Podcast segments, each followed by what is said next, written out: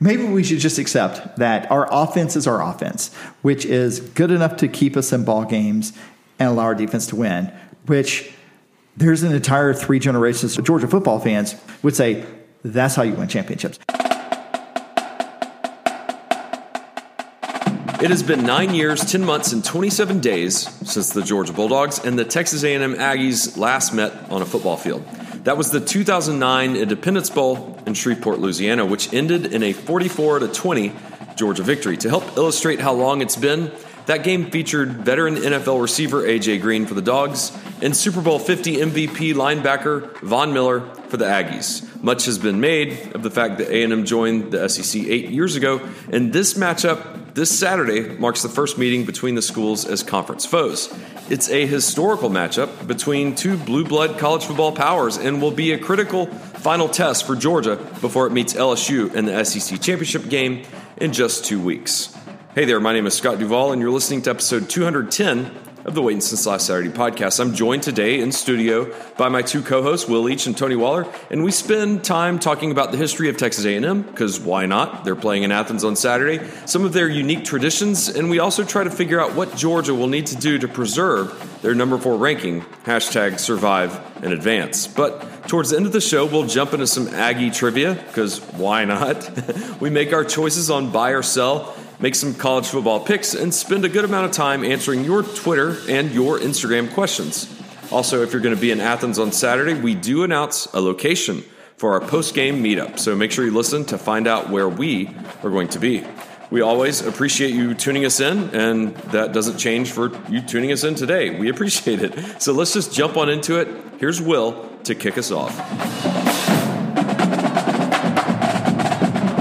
I feel like Texas A&M uh, because they're so new to the SEC. I think they're a little their fan base insanity is sometimes a little bit underappreciated. Um, and maybe I'm wrong in that. I think they're totally appreciated. they belong in the SEC a long time ago. It's so funny. Like the guy, you know, example I always use on this, uh, and don't worry.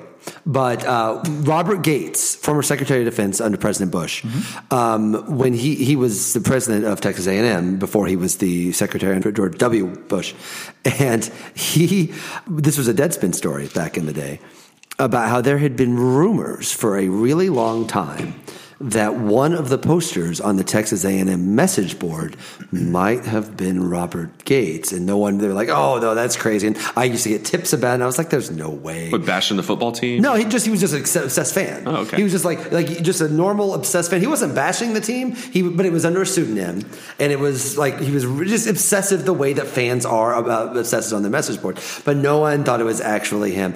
And then like literally like two days after he accepted the job as the Secretary of Defense, Robert Gates, like a very serious man, said, "Okay, just so I have to let everybody know because this this this came up when we did vetting. That was me. I was." Oh, he that did guy. fess to it. He did confess to it that it was him.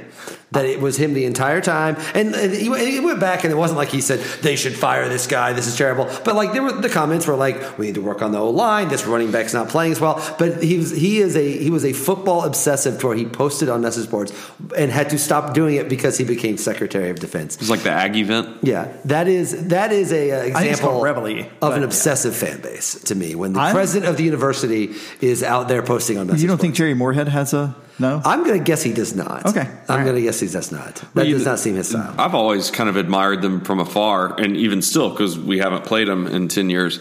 But with their their midnight yell, the Army Corps of Cadets, their huge band. I mean, they have one of the most amazing bands in the entire country. Unfortunately, they're not marching at Sanford Stadium. Oh, they are they're not. Oh. they are bringing hundred members, which is like a third of what That's their the pep members. band, yeah. yeah. uh, but the, I read in the, the in an advanced article they're not going to be marching, which is kind of a bummer because that's. I mean, Is they're- that because of something George is doing, or are they just not? No, so don't the, know. the way this works is that you can take your band to one away game in conference. Oh, okay, okay. Uh, and I'm I'm sure they. You know, I think chose- I, I think they talked about this in Chapel Bell Curve. one yeah, time. I'm sure they Yeah, did. Na- yeah, that's yeah, Nathan's. yeah, that's yeah. his absolutely bag. Nathan's lane. Right. That's really interesting because I It doesn't really matter how I knew that. I just knew that was actually the truth. And it was the truth. He did. Before, Yeah. and I remember. I, I don't really remember the Deadspin story about it. But I just remember. I remember. I've And Desmond did not uncover him. But I No, had no, just, no, I had no, just no. always Yeah. gotten the tips that there was this Okay, there guy. was that. Okay, yeah. yeah. But I wasn't. Uh, contrary to popular opinion, Desmond did not just run ev- any everything unvetted. Like he, I could never nail it down that it was him. And then when he got the job, when he accepted the job, uh, he he conf- confessed to it. and It was pretty awesome. I'm glad I haven't had enough bourbon because So are there other famous people that are known rabid college football fans, like that you can think of off the top of your head, where it would maybe surprise you, Like, in the that? Texas A&M fans, or Just just in any, general? anywhere, like any, but does any like other famous person or person? In oh, high, Matthew McConaughey totally Okay, posted Burn yeah, Or- someone Burn like Orange him. Nation or whatever, right? Yeah. It's funny. I used to think it was really cool that Condoleezza Rice was really into it, but then she got on the then she actually got on the committee. committee, Yeah. and then it actually took some of the fun out of it. Yeah. Um, I yeah, it's altogether possible that you know somebody like um, oh Matthew McConaughey obviously, but God, who's the guy that's the big uh, Ryan Seacrest is a college football fan. yeah Seacrest? you know, maybe. he did the stadium intro for South Carolina. yeah, I blame him. Oh. I blame him personally. You know, they change it up all the time. He's had a rough Who's year a big anyway. Who's a big North Carolina fan? I'm, I'm thinking of um, not Ben Folds. He's an artist. He's a musician though. I, I do like that the Flaming Lips are huge Oklahoma fans. That checks out. See, that's what I mean. They're from Tulsa, That- right? Yeah, Yeah. yeah. That's a To, good to where you're kind of like, oh, okay, I got something else in common. That's always my favorite kind of thing. They're also huge Oklahoma City Thunder fans, so it's so funny that like to watch these like young cool basketball players like get high fives from like this very old, obviously acid, bur- brain burned uh, rock star in his fin. you know, Mike Mills is a big Georgia Mike Mills fan. is a huge sports fan. Yeah, Georgia, uh, Millsy is always tweeting about Georgia. And I mean, Braves I, baseball. I mean, he's baseball, baseball. Yeah, baseball's his jam. Yeah, Yeah. Um, baseball is definitely his big thing. to me, I have to say that is a cool uh, it, to, to have your like I John Hamm, for example, being a big Cardinals fan. I, I love that he's my ce- he's my team's celebrity fan. The Secretary of Defense is a cool. Oh yeah, The former Secretary of I- I- Defense. Now that I think about, it, there's probably uh, probably half a dozen like professional golfers that probably are on Yeah. dog vent and places like that. now Yeah, that I think about yeah, it. no question. Um, I can't I can't confirm, but I'm just saying I, I can make some assumptions. you know, and the reason I, I kind of uh, uh, like to talk about Texas A&M so much is obviously Jimbo Fisher is their coach, Yeah. and uh, to spend that much money to bring him in, I think he's still the, the top three paid coaches. Is he? I think he's not above Saban. Is he? He's not above Saban. Saban makes uh, two hundred million dollars a year. Yeah, I think that's a he's- ballpark, but I think uh, rounding down. yeah. um, and I, I think Dabo makes more. yeah, yeah, I, definitely. I Um, think they're both in the nine million range. Right, right, but uh, but players can't be paid. Uh, but Jimbo, Who'd win uh, the sport will. uh, Texas A&M is like that. What that was doing, what they were doing with that was basically saying, "You've won a national championship. We will pay whatever it takes for you to come here and do this." Now it's worth noting. Look what's happened to Florida State since he left. Things have collapsed, and not that he left them in the best spot, but they've not improved on that spot to any stretch of the imagination. And more to the point. I feel like you had to pay him this much money to take the job because Texas A&M is a great college football place, and there's the people that they love it, but they also have to play Alabama, Auburn, and LSU every single year. That's a more compelling argument than one I was thinking, which is he has Jimmy Sexton as his agent. Yeah, yeah. That's, that, that's, how, that's, That's- how you get. the actually, money. your argument's better. That's how you get the money. But Texas A&M feels like they belong in the SEC, but they also feel like the fourth best program in the SEC West. Fair? Uh, Yeah, that's. I mean, their ceiling's third. Right, right. That's what I Right? Um, mean. And like ob- uh, geographically, you couldn't put them in the East, but No. if you put them in the East, I feel like it's like it's Georgia and then them in Florida. Yeah. and I and the SEC West is such a tough place to go into that.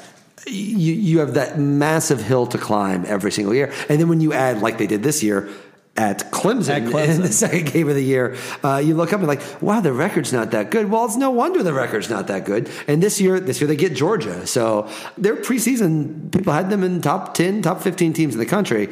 They've lost a lot of games, but it doesn't feel like because it's because they're necessarily bad. The- I don't think they're as good as people thought they were going to be. Right, and, we- and we'll But- get- I, I but have they- some ideas yeah. about where, where you're going with this, But, they have lost the games that they've lost. Most teams they would have lost. probably those should have games. lost, Yeah. right? Yeah. you know, the interesting thing I looked at, well, that, that schedule it's not a different schedule than South Carolina's.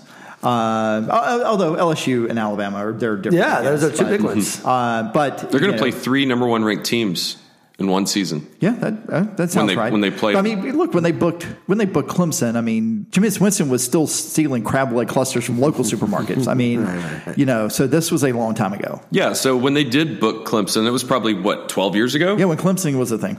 yeah. Will, you mentioned the struggle with them being in the West. I, I looked up their schedule since 2015. They went eight and five in 2015, eight and four in 2016, seven and six in 2017. I think that's what got Sumlin out. Yeah. Uh, they were nine and four last year. Did I do the math right on that? Yeah. That sounds right. And they're seven and three so far this year. Yeah. So Well, I mean, look, Sumlin's problem was he um, Sumlin overpromised, underdelivered. Right? He showed up and Remember how hot he was the first year? well, When he I had mean, Manziel? yeah, he had Manziel, and then Manziel turned into Manziel. Still one of the absolute best football games ever was that Manziel Yes. game against Alabama. Yes. That was that was beating Alabama like the way that nobody ever beats Alabama. Right. And that was what was so exciting about that. Still, Right. I, I will always have a soft spot in my heart for Texas A&M. It was so- because I also I loved Johnny Manziel. So Yeah. um, and I, I, as of now as a, as a pro player, but as a college player, he was so so fun. Well, I mean, well, cocaine's a great drug. One, two. It's a hell of a drug. It is a hell of a drug. And second off, watching football players do cocaine is much better than watching basketball players do cocaine. Shout out to uh, Marshall Henderson.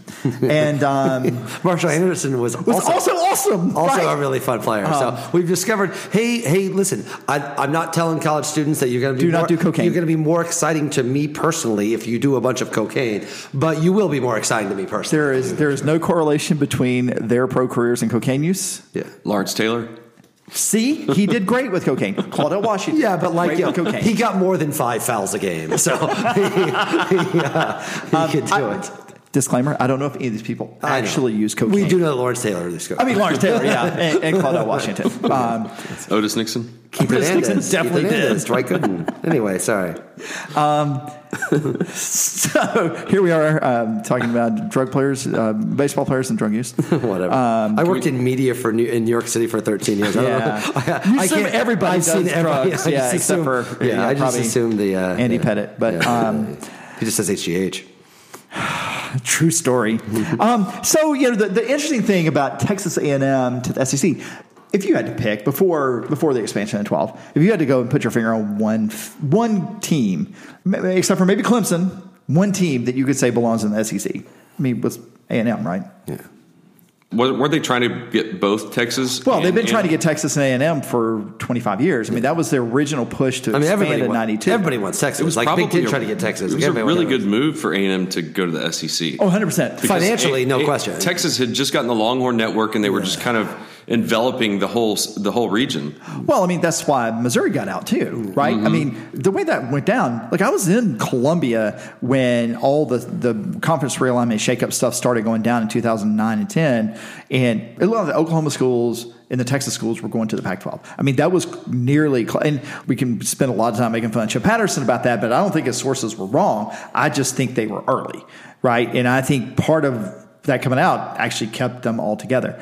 But I remember sitting in Shakespeare's Pizza in Columbia, and people were like, God, we're going to go to the Mountain West with Kansas and Kansas State. I mean, that's our only landing spot because they're like, you know, Big Ten has just taken Nebraska and already told them, uh, Missouri, ah, we're good, right? And then they turned around and because originally Texas A&M went to Texas said, we're going to the SEC, you should come with us. And I'm like, screw you, you won't survive over there. And they were like, well, you should stay here with us. We can help you. And they're like, uh, you've read the room wrong.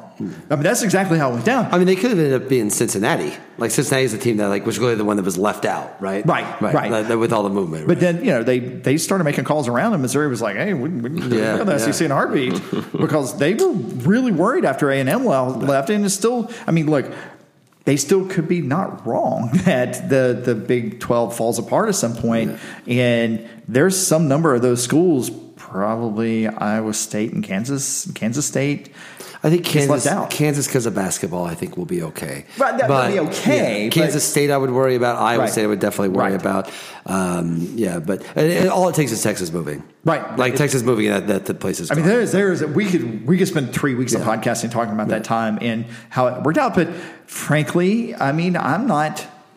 I'm perfectly fine. I am of the opinion that all of all the four teams that came in the SEC since 1992, the only one that I'm mad about is South Carolina, and um, I have some very specific reasons for that. If you have spent any time in Central Missouri, frankly, culturally, Central Missouri is far more like the South than it is the Um, Midwest. There is no question about that. that um, in, in every good and bad way you can think of. You know, and people are like, well, you know, Texas is different. Yeah, of course it's different, but so is Baton Rouge, and frankly, so is Starkville, Mississippi. So, you know, when you think about a fan base, the commitment to athletics generally and to football specifically, history, right? I mean, A and M has as many conference titles as Georgia does.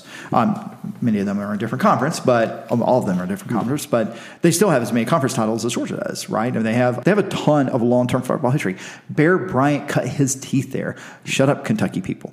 um, okay, they, he won SEC in Kentucky. Gene Stallings too. Yeah, Gene Stallings was a junction boy. I mean, he I think Gene Stallings scored the first touchdown against Georgia the first time they played. Maybe I don't know. Um, it's, that seems like I made up, but I think Georgia did play the Junction Boys. But you know, hey, Kentucky has won an SEC title and South Carolina hadn't, so that's always fun to get a dig in. The the other part about them being there is that that is the good kind of acquisition that big the Big Ten was trying to go for and picking up Maryland and Rutgers because they saw SEC do it, get into all the Texas markets with one school, and they thought, oh, think all the markets we can get into with Rutgers and Maryland because you know who cares a whole lot about Midwest football in those places. Uh, New Jersey. New Jersey and in Central Maryland. As someone that lived in New York when uh, when Rutgers joined, uh, th- I was hoping at the very least it would get the Big Ten network on the cable stations, and it did not. It did not. did. But I mean, look, the one good thing it did for people in New York is they now play the Big Ten now plays their conference tournament in Barclays Center, right? Or they play Madison Square. The, which one? The Big Ten uh, basketball tournament. well, la- uh, last year was Madison Square Garden. Yeah, It was Madison the Garden. Square, It was a right. week earlier. So yeah, it was they, but they had to play a week earlier Right, right, right. because that's Big East territory. Right. So you know, look, uh, Texas A&M being in the SEC, uh, it feels weird talking about it now after seven years, but it's the first time we faced them. It's a natural fit, right? Yeah, I, I looked and I was thinking, okay, who is the team that Missouri hasn't faced since they joined? okay, it's a West team. Well, there really isn't one. They played them because they came in and started, and they had already played Texas A and M, and they had already played Arkansas. So it wasn't like there's there's no other, I guess, matchup deficiency like you see with Georgia and Texas A and M in reverse. Right, but they who, what, what's the SEC West team they haven't played until this year? I'd have to look at their schedule. I could figure it out in a heartbeat. But right, because they have, I mean, when Missouri- It's basically whoever they played this year from the West, who is not Right, that's known as whoever they play every year. Who they played from the East or played the West? West. No, sorry. So it would have to be. It's not Arkansas, so it would have to be Ole Miss. Okay, So, yeah, I think they went to Ole Miss last year. I don't know. Doesn't matter. Doesn't matter. Arkansas is their their cross division Yeah. rival, right? Yeah. Yeah. Okay, that makes sense. So, getting to Texas A and M and what they've done this season. What do we say they were? Seven and three. Their three losses. I can guess. Clemson, Clemson, Alabama, Alabama, and Auburn. Right. I just went and looked at some stats on them. Their drop off defensively versus winning teams versus non winning teams and versus Power Five versus Power Five Stark. Um, and, and we'll get into predictions and all this stuff later, but it's Stark. Frankly, last week they quote unquote handled South Carolina a 30 to 6 game. Uh, they ran for a lot of yards, but South Carolina is I, I think after they lost to App State, South Carolina's, you know what? We beat Georgia and we're kind of good for the season. And, you know, Will Muschamp is. That did seem to happen. They were just they. oh, no, they totally gave up. No, wait, did you see the piece about the, the thing about the uh, student? Uh, uh, just for, I don't know if you saw, but a student assistant for South Carolina lost his job because on Halloween he saw some guy in a costume dressed up as a check that was the uh, call, uh, called uh, b- uh, the amount of the buyout to get Muschamp fired. Oh, and he works for South Carolina. No, the, no, the guy that worked for South, the student assistant, Uh-huh. saw the guy with the check and attacked him. Oh, So, uh, and ended up spending the night in jail because of it. He was apparently intoxicated, which I No, sound come on. like College any student students I know. in Columbia? but uh, but yes, I thought it was a nice touch. That's always a sign that things because he just got the vote of confidence last week. Did and- you? Yeah, there's some crazy stuff going on with the AD and the president. yeah, yeah. The president of the University of South Carolina said, I haven't reached out to Florida State to talk about the buyout. But the AD has. Right. What did you just say out loud? and then that Ray Tanner was like, um, I, I did. Yeah. and then it's like, yeah, they're, they have, every time they talk, it gets worse and worse. Please don't fire Will Muschamp. I'm begging you. Back to Texas A&M. When you look at them, like they obviously have lost th- lost three games, The only real blowout was Alabama. I would Yeah. say that's probably the only real blowout. They uh, They, they didn't do well against Clemson. They No. scored the first They three just didn't points. do or anything, something. right, They just- right. Yeah, They- they they- just- but they- but they held Clemson in check from what compared to like Wake Forest Right. what they did last week. and uh, and they they lost at home to Auburn, which is it feels like you know if you lose at home to Auburn, like Georgia was this close to shutting them out last week on the road. So uh, certainly, the idea that that uh, Texas A and M they feel to me the fourth best team that Georgia's played this year, and that's right, right? Yeah, feels right. Notre Dame, Florida, Auburn, and I was going to say question. And when you're getting them at home and everything is still in front of you, as we say so many times, I've heard some people say that like after the Auburn game, and uh, and there's a letdown. There could be a letdown. Uh, I can't really imagine that. Like Texas A&M is good. They are a team to be taken seriously. Absolutely. And I think they will take them seriously enough to where you're not going to have a like they did not take South Carolina seriously. Nobody took South Carolina seri- seriously. correct. That is And- correct. And like fans didn't take South Carolina seriously. This is a big it's a big deal that Texas A&M is coming. Even though this is not a great uh, a a particularly unusually outstanding Texas A&M team. It's really cool that they're here. It's they're not going to be here again for forever. It feels like it's a 3:30 game. It feels like a game that you get up for maybe even more than you even need to. Yeah, and the other thing ab- about them, it's only their third time away from home. I, I know they played in Jerry World once, but they played at Mississippi where they struggled, only won 24 to 17. They played at, I don't remember what the other at was Clemson. Um, Clemson. Oh, at Clemson, where they were, you know, Not wiped out. they by weren't the wiped way. out, but also that was, Cle- you know, Clemson has shown. I mean, that, Clemson's a that was, different team, That was the yeah. week before Clemson Yeah, yeah. went to almost Almost lost, Clemson. uh, almost Clemson, almost lost to North Carolina.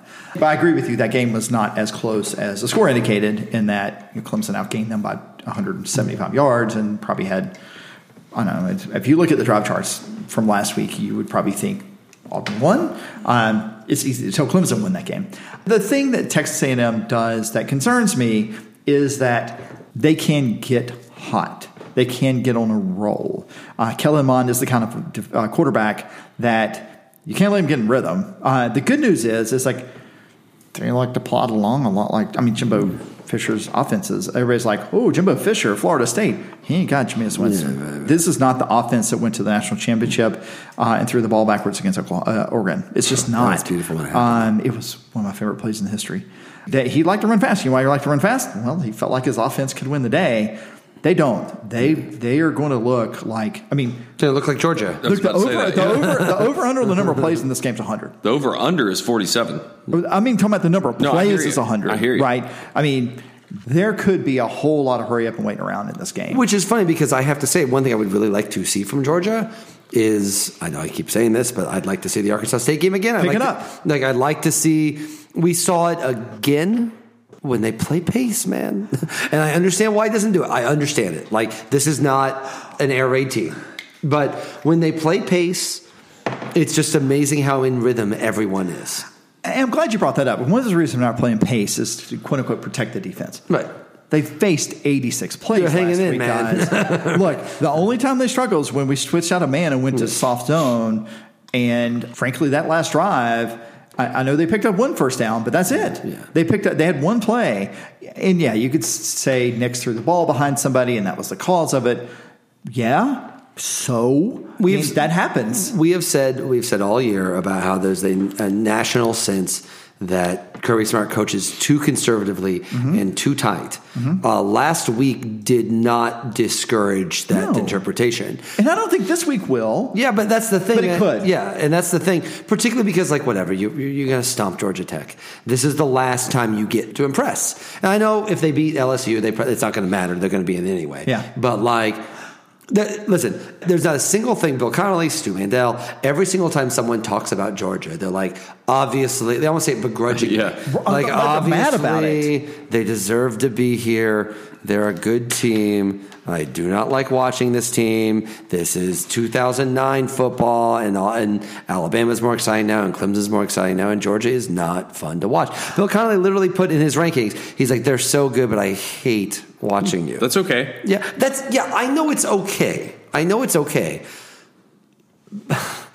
But Georgia has like a ton of offensive talent. Like it's weird. Like it's not like you're looking at this team that's got Greg McElroy at the quarterback and you've got two big running backs and some possession receivers. Like there is receive we can have, discuss from and the receivers all year, but like going into this season, did anyone say, well, you know, the offense, there's really not a lot of talent on the offense, so they're just going to have to play conservative and just try to hold on to the ball? This was supposed to be an explosive offense, and it isn't. And the more and more that you, He's saving it. yeah, yeah, yes, he is. He's saving it. He's saving it. You know what? If he, the only way I'm okay with that is if I'm he's glad saving- you're pretty, Scott. Is if he's specifically saving it for Georgia Tech. That's the. He's just like Georgia Tech. He's like, we're scoring hundred. We're scoring hundred. Let's go. Um, Nooner, by the way, another freaking Nooner. Nooner. Um, but for me, like uh, that is, I agree that as long as you win, it doesn't matter. But the thing is, is when you play that way, you leave yourself open to games like the South, South Carolina. game. And you and listen, that was a freak occurrence. Everyone look at every number says that Georgia should have won that game. Weird things happened in that game.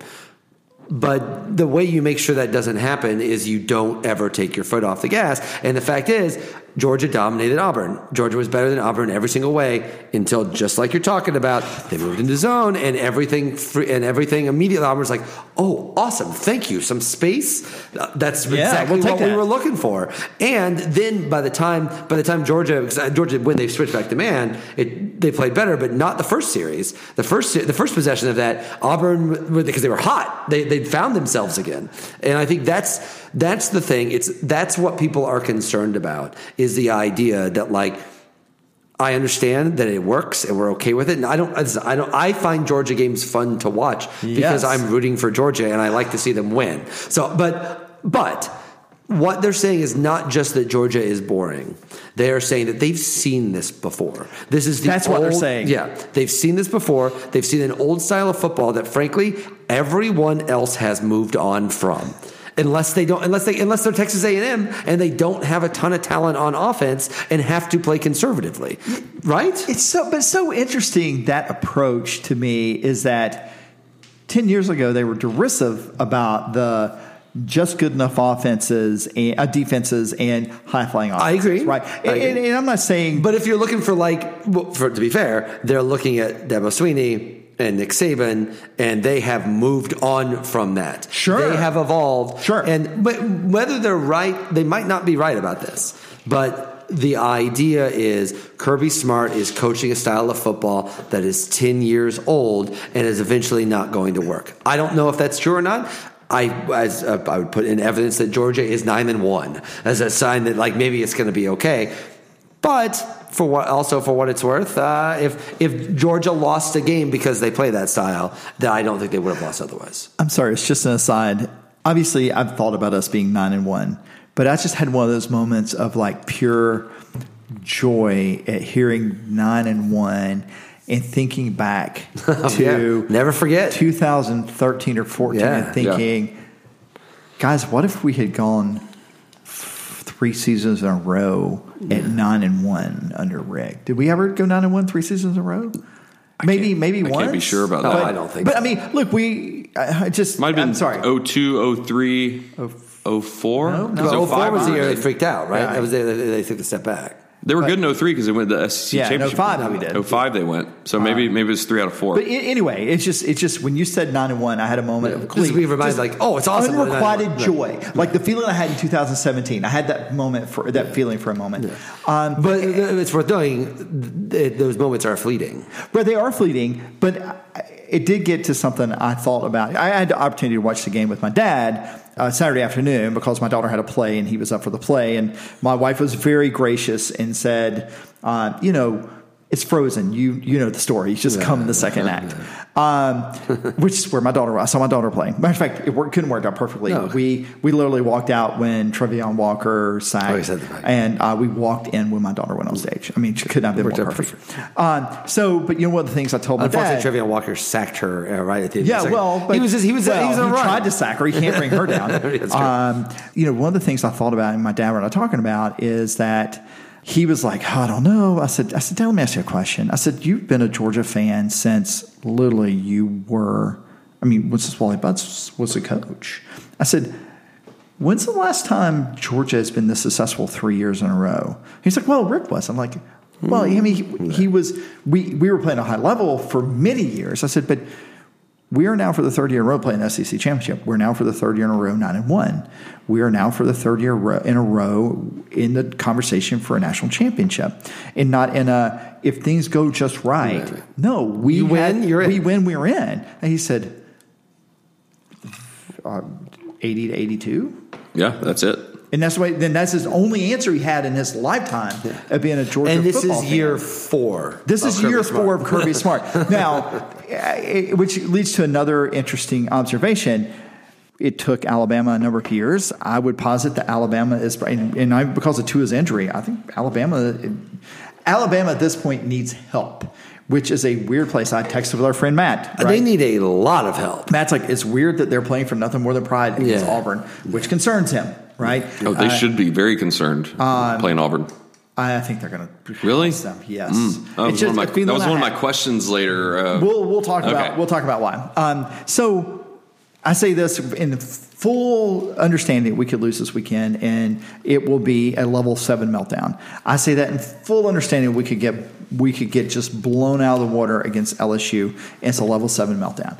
I mean, it was a level seven that when they lost to stupid Texas in the dumb bowl game that nobody cared about. Yes. I want us to recognize there is a level of excellence that is it is a privilege to be pissed off Mm-hmm. about only being nine and one or only playing in the Sugar Bowl that okay, we've earned it because we've been through a lot, but is also not very common. Yeah. But also, I would hope that getting to the other issue of this year, uh, that the coaching staff and the people involved with the program would be aware enough to know that history and know why, when you lose at home to South Carolina, you get booed next game.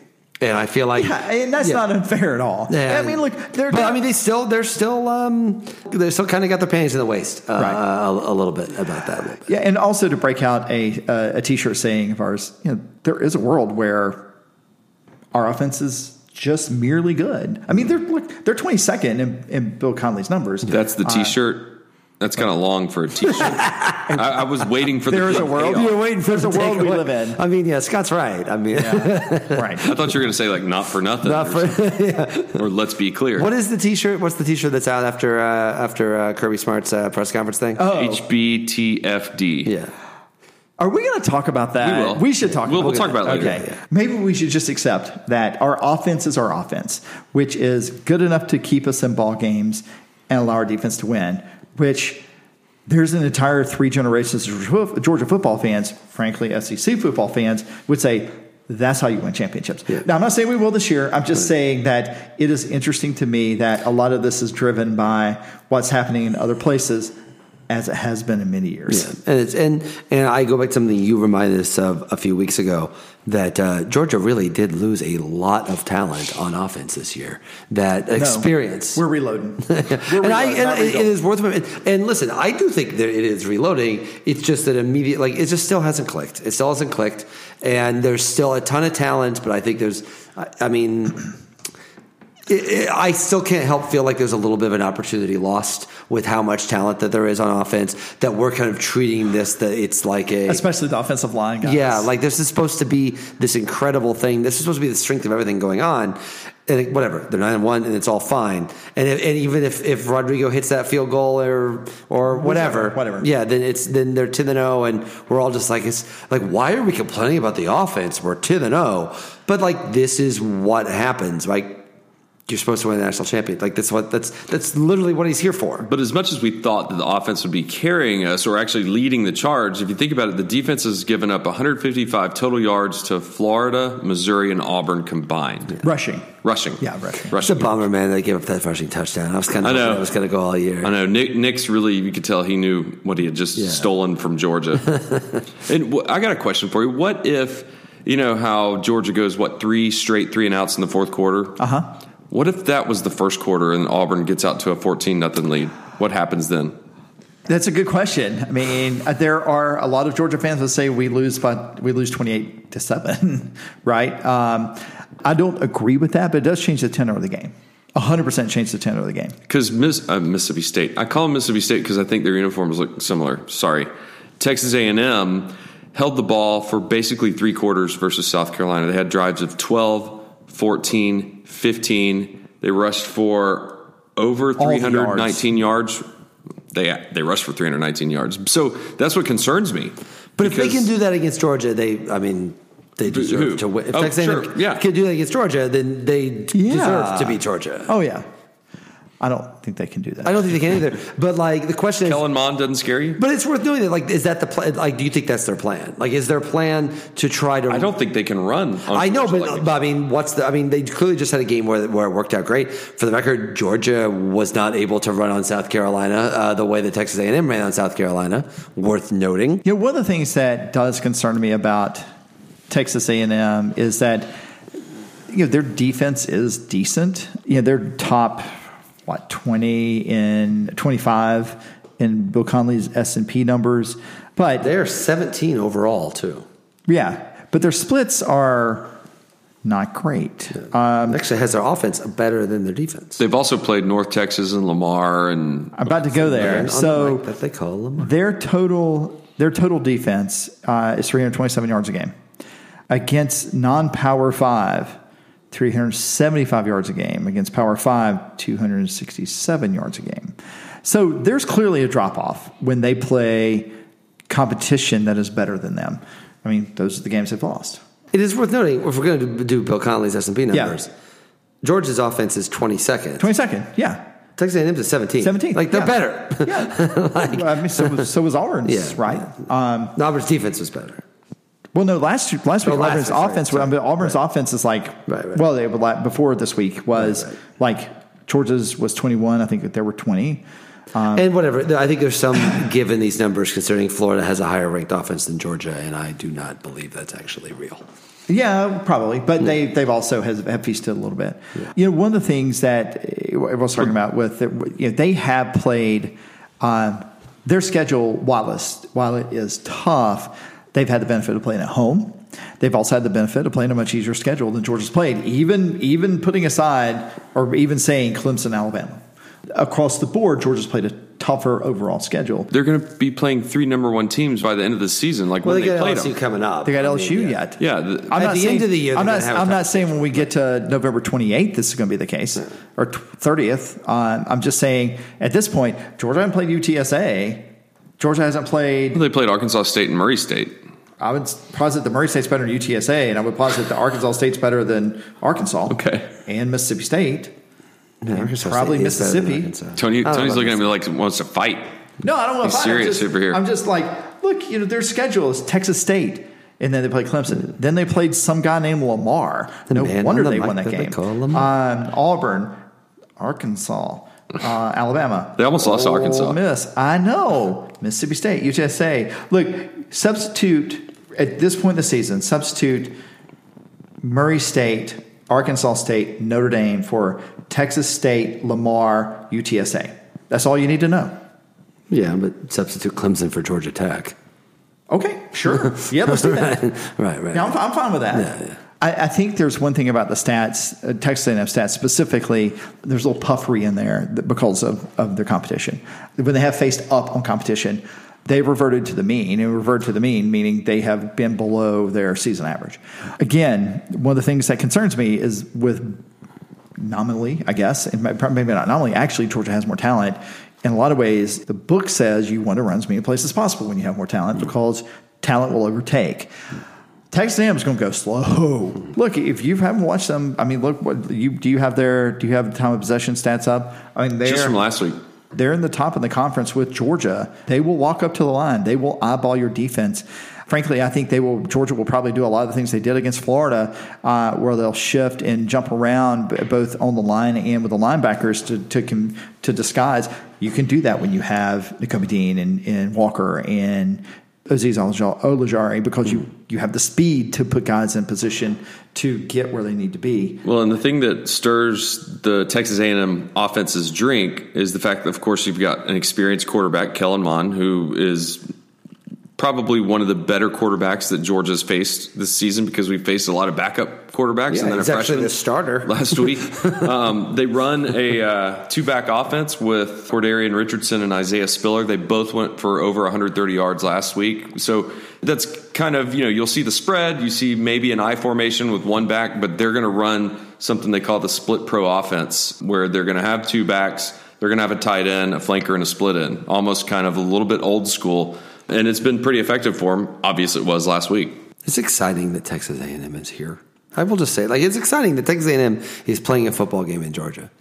I mean, there is some shine off this game for some stupid reason in my mind. I, you know, coming into the year, this was the other game, right? This was Yeah, like this this, other was, game. like this, and it doesn't feel that. I think we even uttered the words maybe game day will be there if they pull an upset. Right. You meaning Texas A&M during the yeah. way? That feels like something you would utter. yeah, I mean, but reasonably so. Did I say blackout yet? No, I didn't say that. Black jerseys? no. It's a day game. Yeah. No, well, day to night. That's the perfect time. This, I like a good day tonight. Auburn in 2007 was a 3:30 kickoff. I'll, I I digress. Sorry, I'm looking up time of possession. but Let's. uh, I, think we can't can. I think we think can. of- I think we can. I think we've we've given this a good solid swing. Well, how how do we attack them? I've I've asked this question the past couple weeks. I enjoy your answers. How does Georgia attack this Texas A&M defense, or vice versa? How does the defense attack this split pro offense they're going to be running? Defensively, uh, we're going to have to play super disciplined. I personally, I think we probably find somebody to spy spy Kellamond. I would guess. That's what I on thought. Um, like Mar- I'm guessing Mark Webb. If I if I had to guess, Mark Webb. I mean, you just got to keep him honest. Um, he gets enough. Like he's averaging what forty. I think he had 40 yards rushing last week, which is Right. That's that's. I think it's the Fine for season him. average. Yeah. Right. The thing is, is like he is always always like Bo Nix is more. Although he runs more than Jake Fromm, he is more Jake Fromm than Kellen Mond in that you put him in situations where uh, passing situation where he the, the pocket collapses around him, he's likely to take a sack. That's not Kellen Mond, which means you probably will pull somebody out of coverage. My guess is is Georgia will rush four to five trust that we were able to contain the way we did against them on uh, Auburn and Florida and on the rushing defense. And look, if we play anything besides man right now, at least until we get to the SEC championship, it feels almost criminal just because we're doing so well with don't it. get cute, man. Don't get cute. Look, you know Auburn. Look, Auburn's w- the first. Well, no, I'm thinking of Florida. Florida's first scoring, uh, Florida's scoring drive at the end. They finally figured out a way to hit quick slants. Basically, the when you play man to man against quick sl- quick slants and you tackle well, which we did against Auburn, you're counting on them at some point not getting in front of the chains, even though they Georgia knew. Gustavo was going to go four downs anytime he got to the other side of 50. I mean, Jimbo's not afraid to do that. Uh, and so you're basically facing a very similar situation, uh, except for a team, they, they virtually never go fast. Um, so the way you stop them is you rush five or six, you stunt when you can, and I mean, on obvious passing down to blitz, and that's I mean Georgia Georgia made a lot of hay. Look, everybody's talked about Nick's throwing behind throwing behind the receiver on that last drive on third down that got to the fourth down that Walker did the sack on. I mean, that didn't happen in a vacuum. I mean, it happened because he was that that that series he was running for his life. I mean, we were blitzing the crap out of him. You know, I think Monda's Monda's slippery, but he he is gettable. I mean, we don't it's, we have speed. Offensively, I don't. I mean, you don't know. I, I can't. No, no, I do know. I mean, I don't. I can't. I can't say we're going to sling the ball out of the yard. That sounds. It sounds stupid to say. They're saving. They're saving it for Cager's Georgia Tech. Probably not even going to play. Huh? Cager. It- but even if Cager does play. I mean, that. I mean, we'll use him far more as a possession type receiver. I have as to well. say that, like, to me, li- listen, Cager's been awesome. Cager has, no question, been awesome. But like, Cager has not been like this big play guy all year. He's been the reliable one that Fromm trusts. Yeah. And to me, the fact that Cager is this breakout star of the offense. But is he? Because he's been injured most of the well, I year. know, but like clearly you see a difference in Mm-hmm. the and Fromm clearly loves him. Like he's clearly the guy he trusts the most. But I wonder if that actually says not to no offense to Cager, but I wonder if that says a little bit more about the Georgia offense and Fromm and his trust of his receivers than necessarily what it says for Cager. I think it does. Like Cager is not the most talented wide receiver on this team. I think you No, can that's make- Pickens. Yeah, yeah, I'm not sure. I Blake think- like might be in front of it. yeah, and but He's the guy that for what From trusts and is looking for with this offense. Cager's that guy. I would love to see more aggression. Again, you know how I feel about Pickens. I feel like Pickens, I understand he makes a lot of mistakes. I understand that he's young, but man, that's this offense needs a Pickens type dude. It needs Pickens to be a junior, is what it actually what this offense really needs. But I don't mean to say that Bulldog Illustrated is somehow the uh, arbiter of uh, things that are going on in Georgia football, which I love. By the way, I love I love uh, Bulldog Illustrated. I don't mean offense to that at all. But like they had Cager on the cover of the last of the issue for the Auburn game, and I was like, eh, I don't know if Cager's quite exciting enough to be on the cover for like the Auburn game. Uh, never mind that he that he- that he had injuries. Cager to me is well, such an awesome part of this team and such a key guy. But I feel like if the offense is actually what you want it to be, Cager is the backup option to the dudes that are actually flying around the field. Yeah, and I, you're probably right about that, but for whatever reason, he's not right now. Um, And he's also hurt, and who knows if he's even Yeah. going to play. So so there's there's two things also that I think Georgia needs to do well that we haven't been doing. The second is is we need to mix up plays more. It's out there. It's pretty well out there that you know Georgia runs the I think the most of any team on second and long. I mean, run straight up runs the most. Runs the uh, like run has rushing plays the most on second and long. That's not a good Tennessee. The second is, is Georgia is bottom ten in the nation in running play action passes. You you have DeAndre freaking Swift. You have Brian Harrion. I would be okay with running a wing back and play action with those guys. I can't remember the play to Blaylock, the first touchdown, It but I was know play the action. second. Okay, It the was- second it was- and third it- one were play all, action. All three, all three touchdown pass were play action. The one to um, which one was it? Harrion? The one to Harrion was not a great play action. He turned the wrong direction, which leads me to this observation: maybe Jack Fromm's not good at play action. He's just maybe. I mean, he's the anti David Green. Well, one more stat for you is the last four games that Texas A&M has played. Teams are completing less than forty six percent of their passes. Well, we got the quarterback for him. A&M, A&M's given up. I don't mean that in a one- bad way. I'm just saying, wow, that plays right into us. They've only given up one passing touchdown, and average teams are averaging six yards per pass. And also, when you look at Missouri and Auburn, Jake Fromm has been under forty-seven percent passing. So Cool. Something's All right. gotta break. We're right there, right there on the thing. Uh, by the way, I just looked at time of possession. Georgia and Texas A&M were top 20 in the nation, both above, uh, both a shade under 34 minutes uh, per game time of possession. well, so. something's going to give there. Yeah, this. I mean, it can only be. You can. Somebody's going to be. Somebody's going to be thirty or more, and somebody's going to be thirty or less. So, you have some stuff for us. is it that time? I guess it is. We've been talking It for a is long that time time. on this matchup. Yeah, I guess so. It, it flies by when y'all are here. It just doesn't seem like it's, we've been talking for 50 minutes. I was going to say, it talk does feel about- like we've been going for So a let's while. talk about Jumbo Fisher's Christmas tree. Oh, yeah. Should we talk ab- about post game? Are we going to do that at the end, or should we talk about Oh, that yeah. now? Go ahead before people start tuning out. Yeah. So I know If I you- can't listen I've to already tuned podcasts out. this long. I've already tuned out. Uh, if you remember uh, last year, after the Georgia Tech game, the final home game of the year, we had a shindig at a place that no longer exists. and In fact, may have existed only for that day. It was a pop up bar. Yes, but it was very fun. It was a very good time. It was awesome. Uh, it's- and a- I think a lot more people showed up than we thought were going to, which is great. So we decided this year to do it again. And I think because of the weather, because this is very late notice, because we've already been talking for 50 minutes, uh, we expect a lower crowd this year. But if you are at the Texas A&M game, which is Saturday, Or in Athens in general. yeah, j- yeah, but you don't have to go. You don't have to show us your ticket. you can just be hanging out. But if you want to come by post game, we are going to go by the Foundry. We're going to go by the Foundry, which is by the Graduate Room Hotel. 104. No, no, yeah, yes, it's room, it's room, it's room Knock, two- yeah. knock twice to Yeah. close your eyes. It's room two thirty seven. I'll be wearing a bear costume. Um, that's a little It's shine- so, it's so sexual. a little shining for you. Um, so no, the uh, we're going to be at the Foundry. So come by after the game. The place is only open till ten. So you, so you know, you, you degenerates are going to have to. It's a CBS game. We have That to could wrap be it up, pushing guys. it. So Wrap it up. But uh, they will be showing uh, college football out there. Uh, we will be there post game. So if you want to come by, uh, I think last year we had a bigger crowd because it was a noon game. It was Georgia Tech. It was it was right downtown. So don't worry, but there will be people there. We had one of these four years ago. Sure. Where it was Yeah. like we had like six or seven people. So we will accept whoever Or comes. one. Yeah. Uh, Three. I'm counting us. Okay. Yeah. Uh, and my son. I was there.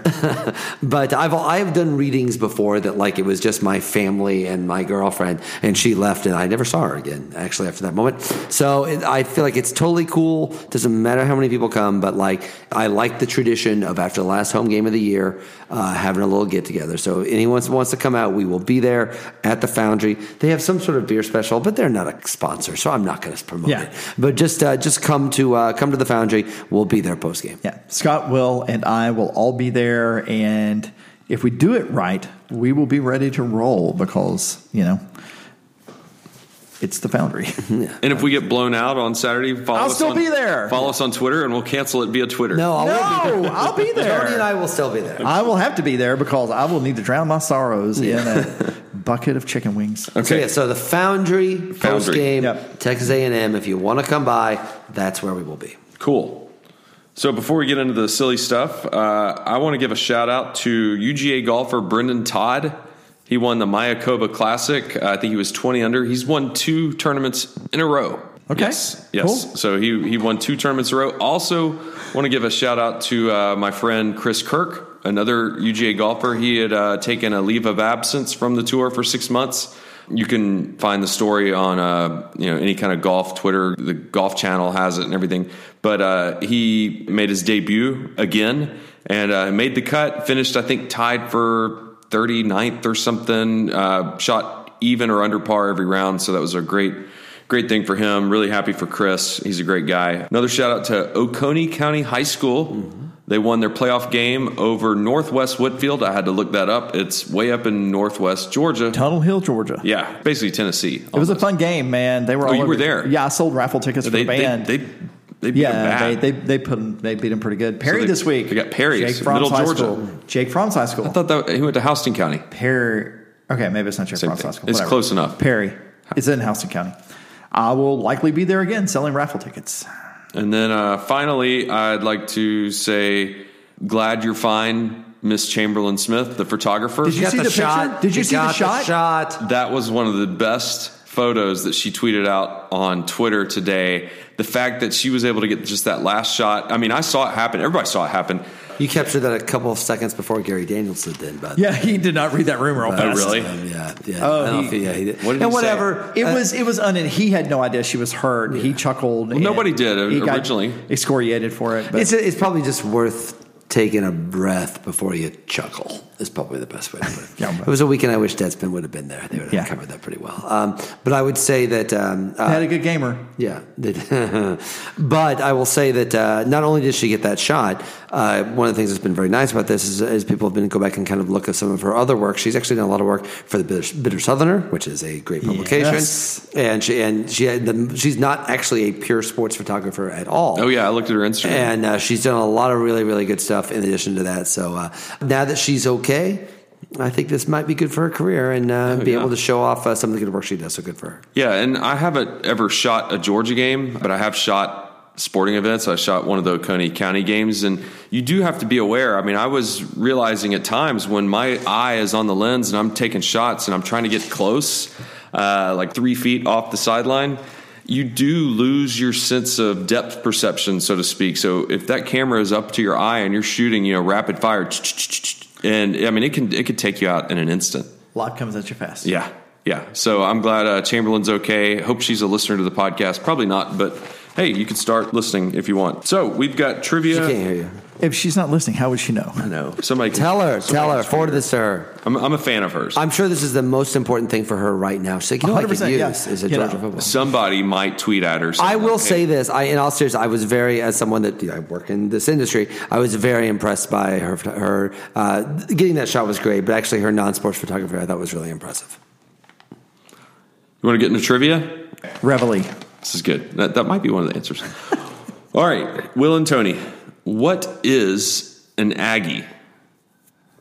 Like that's their mascot, or that's their yeah, that's the name of their school. Well, I that's mean, what they it's go by. Texas Agricultural Mechanical College. What what's does- an Aggie? What's an Aggie? What's an Aggie? I don't. know How to answer It's okay that if you question. don't know. I don't know. I didn't know until I earlier don't know. today. All right. I so- think I think it's a dog. A Texas Aggie is a student at Texas A&M. In the early 1900s, students referred to themselves as farmers. Aggie was used in the 20s, and then in 1949 became the student body nickname is the Aggie. So a dog. I was right. So what does A&M stand for? Agricultural mechanical. That's correct. Agricultural and mechanical was what it was referring to as originally. Originally, I can't speak tonight, but now it no longer explicitly stands for anything. That's what it says on their website. So what's the name of the school? It's Texas Texas A&M. A&M. but and I found that I found that kind of puzzling. Where on their website it says, yes, it started as agricultural and mechanical, but now it no longer explicitly stands for anything. It's Texas A&M University. Like because I think they want to feel like instead of being They're like not an agricultural Harvard mechanical. College, they're Harvard University. They want to feel like it's more broad. Yeah, but like Georgia Tech and Texas Tech are also broad places where you can do lots of things at school, and it's still part of their. Uh, You know how Texas is. They're like, this is what we say, and it's different, man. This way.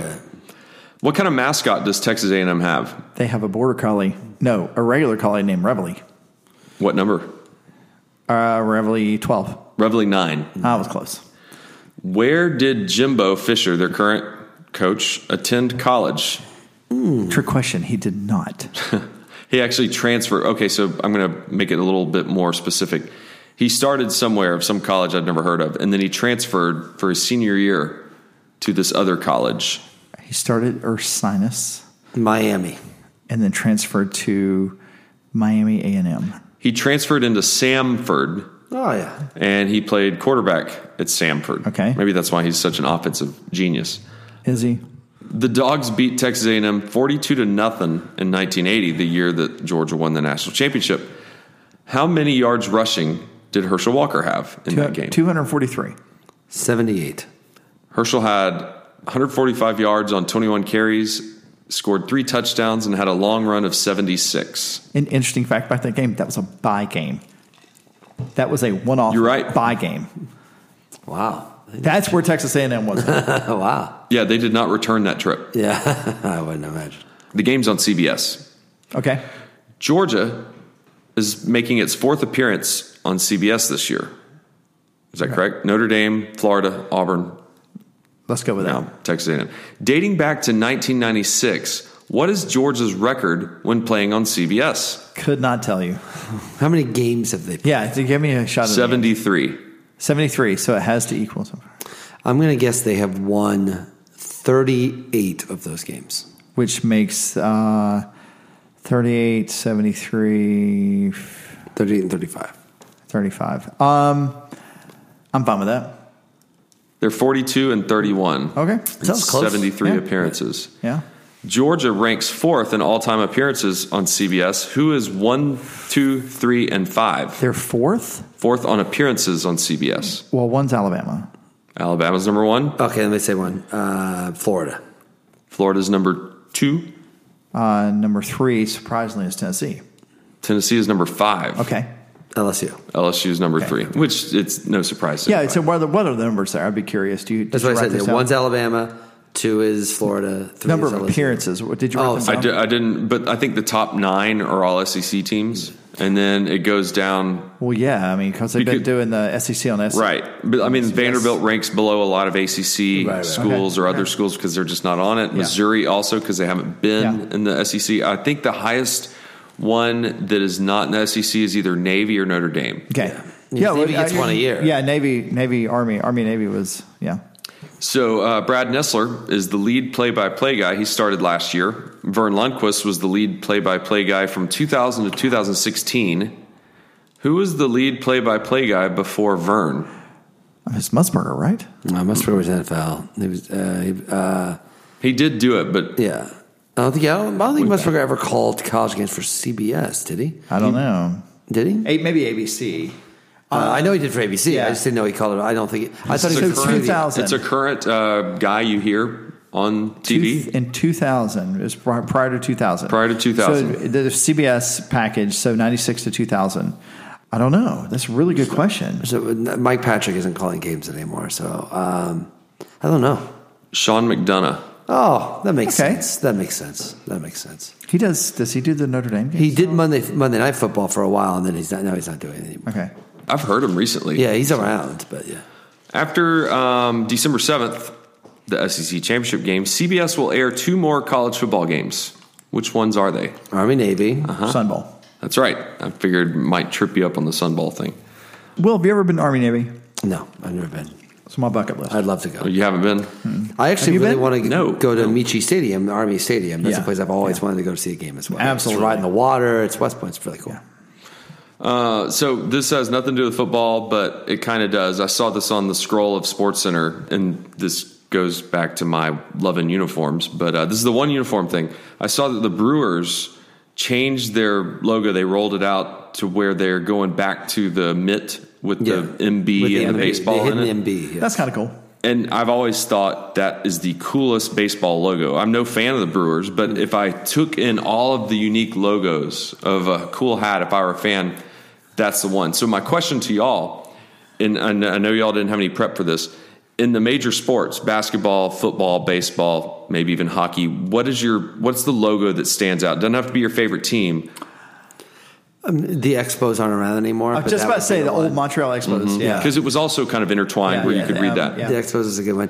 I've always, I have to say I have a soft spot for the Chicago Bulls logo because I love the fact that there's literally blood on his horns. that was kind of amazing to me. That like That's what I'm looking for. Those that kind of uh, look at like detail. like there's like a, there's actually like they made sure to put blood. It's kind of dark when you really think about it. But yes, uh, I always kind of like that uh, th- about them. And for the record, I am one of those kids because I did not grow up in Georgia that thought the Hawks logo was Pac Man. Yeah. for years and years and years. It wasn't. I'm with you on the Expos. I love the old Expos logo and the Harper Whalers. Yeah, that's a good one. Yeah. You know, what I've gotten kind of obsessed with recently is collecting Atlanta Thrashers gear. Yeah. Okay. And it's kind of like uh, the colors were terrible for that. Not team. great. Yeah. but uh, I kind of like the logo. So what about uh, football, NFL? Is there a particular logo? that you I, I always like I Packers, Packers have the best logo. always like the Bengals helmet. Everybody trashes that, but every time I see it, I'm just like, wow, that looks good. There's a level of old school, super classic, and the old with the, what the Rams are wearing now. I'm actually a big fan of the old Arizona Cardinals, St. Louis Cardinals logo, the nice Yeah, bird. the nice bird, They made him. yeah. They made the bird mean. Angry, yeah. they made like an, an angry. had a bird. nice bird. They had a nice bird. Like a friendly bird. The friendly bird. It was like a happy bird. In fact, most of the, the stuff that I have with that team is the is the happy bird. But they but for the record, they never did anything. And the year they made the mean bird was the year they made the Super Bowl. So they will never go back to the old bird because the mean bird uh, got the And, and chance. it, you know, as a Falcons fan and a Georgia fan, there's something to me really sharp about the silver pants, red jerseys, and the red helmets for the Falcons. And when they change the logo on the helmet, it's they need to just go back to the the circa 1990 helmet. Nice See, bird. there's the mean bird. Uh-huh. There's the nice bird. nice bird. Mean Wait. bird. Nice bird. Yeah, it's They not the both look same- angry. No, they're no, not. that No. one's so happy. That was like a nice bird. One mean of them- bird. happy bird. The one on the left will rip your lungs out, Jim. yeah. What what is this? That one. That's those just, are. I just apparently when you type in old Arizona Cardinals logo, a thong comes up. Will has an interesting search history. All right, let's move on to buy or sell. Damn it, Google delete. Search history. You know what? I actually kind of like the old Patriots. Uh, guy yeah. Logo. Oh my Yes. God. Yeah. So I had, for the longest time, I was a Patriots fan because when I was in Y camp as a kid, Julius Adams, who was their defensive end, I think, came and spoke to us, and I became A Patriots That's the guy. first professional athlete I ever met. Yeah. It's worth remembering the Patriots were terrible forever until Brady got there. Like that's Right. that- I no, mean, yeah, I was the only person in America outside of New England that rooted for the Patriots against the Cowboys in 76. I'm old as shit. I do like that logo. That's a great logo. yeah. Yes. And they bring it back once a year because all Yeah. NFL teams go back to their throwbacks. All right, buy or sell. Texas A&M and Missouri to the SEC was the wrong move by the SEC. So So Okay, just like how I phrased that. I tried to follow, make sure I didn't say the wrong thing. All right, hashtag HBTFD. Fine. You gonna buy a T-shirt with I that on it? mean, look, I I understand why Kirby apologized. You're a grown fucking man. Don't apologize. the uh, I've, I've said this story to you guys today, but uh, The Banner Society, Society had yeah. this great piece ranking all the Power Five teams uh, in I think they order. had Georgia ranked properly. Yeah, in, or- in order of how uh, how much you would have to apologize if Oh, you yeah. said that in a press conference. I um, I still like B, BYU wasn't on there because they're not a Power Five team, but I think it's obviously the number one. I think number one was Notre Dame, Yes. which I think it sounds Yes. sounds about right. I liked how Ole Miss was ranked real high. So uh, I think last was like Miami was not last. but it Miami was very last, close. Miami very was last, Yeah. Uh, followed by West Virginia, Arizona State, and it's like Oklahoma State. Yeah, just like a very clever idea uh, for the for, for a ranking. So obviously he was going to apologize, but uh, th- there was there's no. I thought it was great. So you're gonna buy a shirt? It's I'm not going to buy a shirt, but it does speak to. I know I talked about this uh, on the on the post game show, but like, it is fun when Kirby Smart. Is Yes, fun like he's that. real. I really don't like self righteous, self serious Kirby Smart because I don't think that's actually who he is. Sell Good that point, guy. good point. Sell that Yeah. guy. Okay, buy or sell. CBS college football lead in music is the best in sports. well, it's, it's, it's, it's not the John Tesh uh, better than- NBA. John Tesh is the M- they don't play that anymore. So. better Da, da, I da, da, da, da, da, da, da. Uh, mean, you could listen to the CBS college lead in in June, and it would get you excited about college football. yeah, No, the uh, NCAA. I was about to say something. Do. Do, do, do, do, do, do, do. Yeah. Yeah. Yeah, it's Can't go wrong it's- with it. I agree. That is, that is actually the correct one, but only because it reminds me of the co- of the of the tournament, not because it's actually like particularly great music. So no, um, no masters music like on the complete opposite side of the spectrum. in Um, of April, course. it works. Of course, I like that. I don't like think I don't like listening to music and be like, oh, this reminds me of Jim Nance. Just as a general rule, I don't like. yeah, I like that. I mean, obviously, I like that. It doesn't rank up there with either of the two. It's a tradition here- like it, unlike any other. We're gonna get copyright flagged if you play that. It'll be fun. He says. Google Phone doesn't work. Uh, it's your slow ass internet. Oh. I don't have the internet turned on. Oh, you changed your Wi-Fi password, dude. No, I didn't. Go ahead and tell pe- tell the people what it is. All right, we're gonna move on. Bosco. Um, buy or sell. Jimbo is the cause of all of FSU's problems. On behalf of Matthew Leach, bye. Hold. Buy or sell. Saturday's atmosphere will be less than Notre Dame, but greater than Missouri. Bye. By Uh, the real question is: is let's go back other seasons.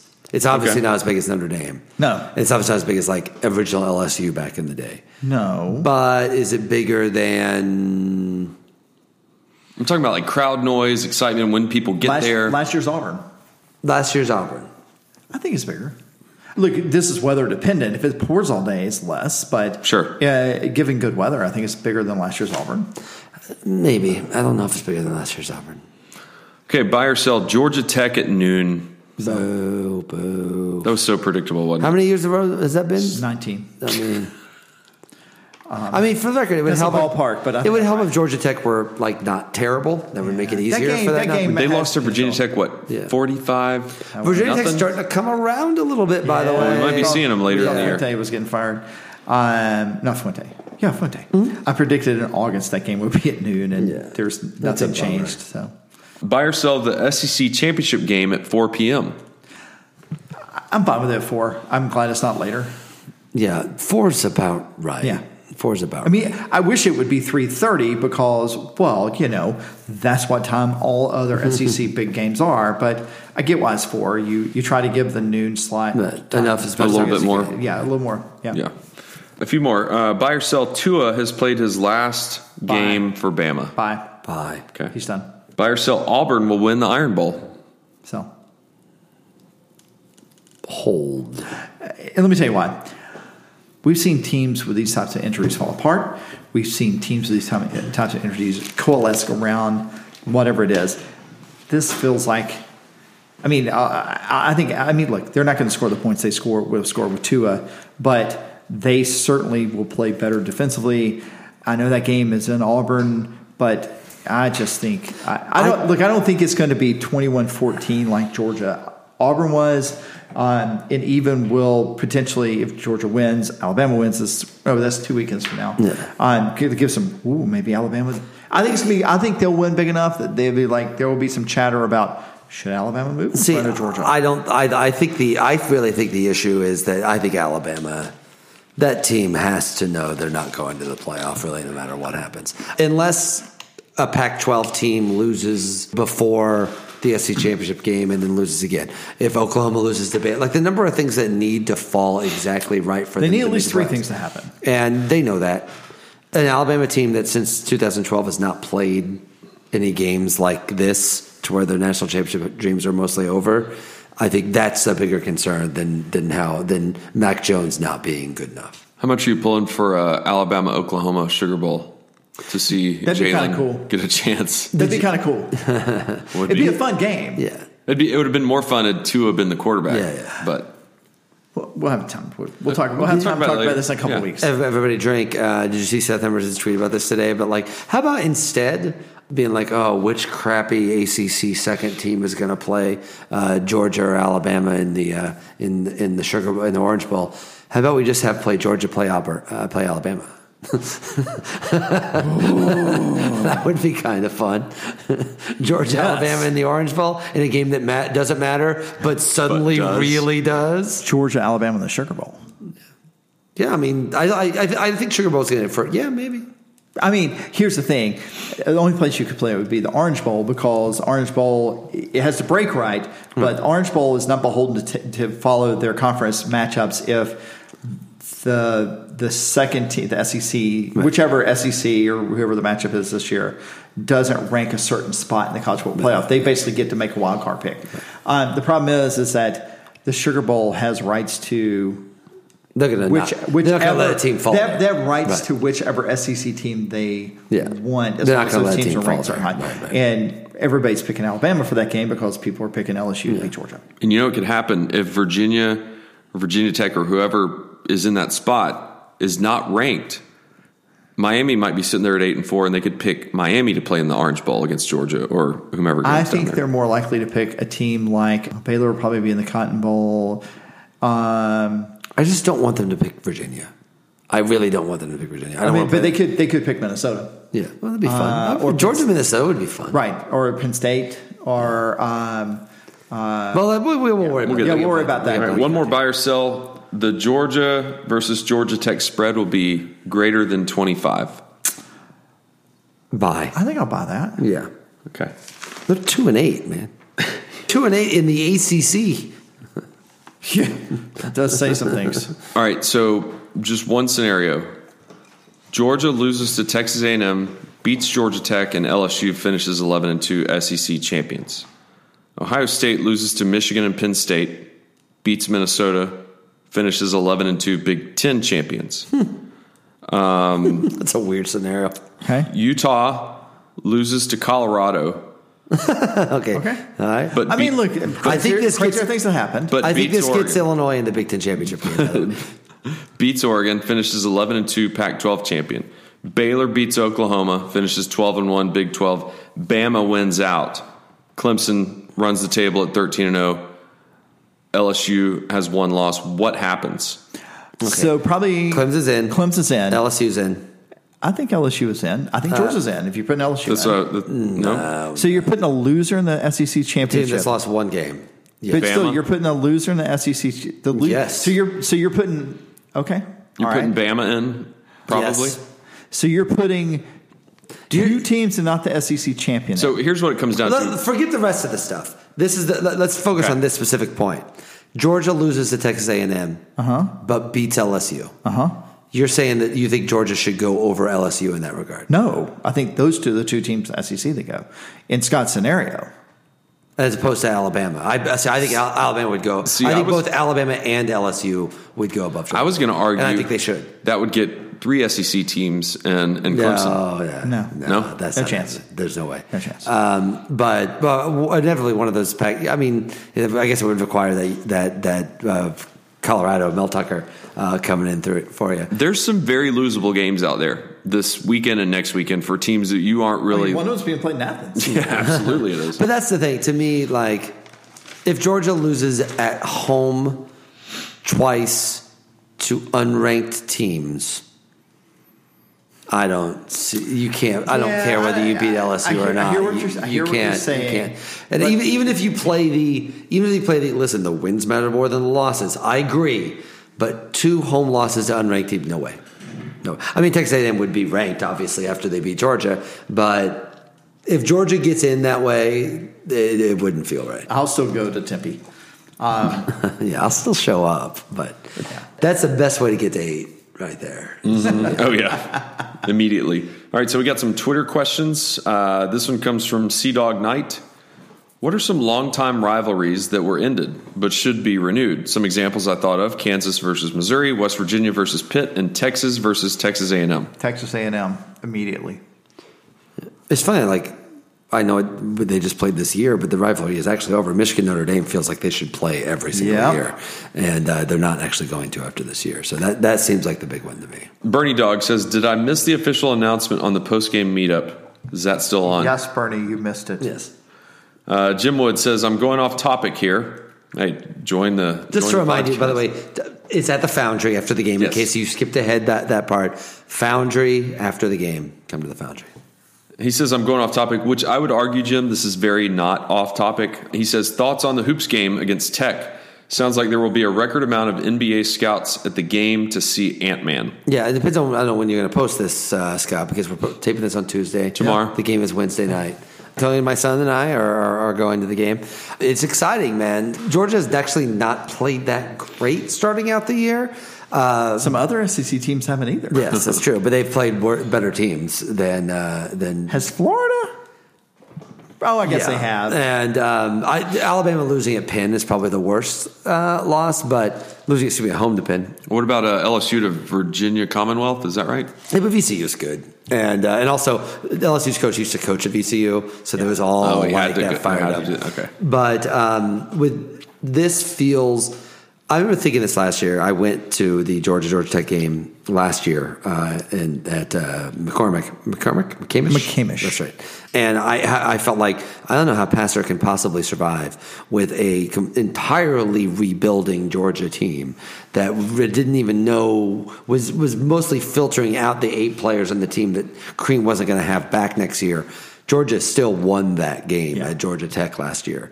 Now this Georgia team is obviously better than last year's. Tech's looks about the same, maybe a little bit better. This feels like. Uh, you know, Edwards had a great game in game two, but it was more one of those games where you look up, you're like, whoa, he's got 24 points.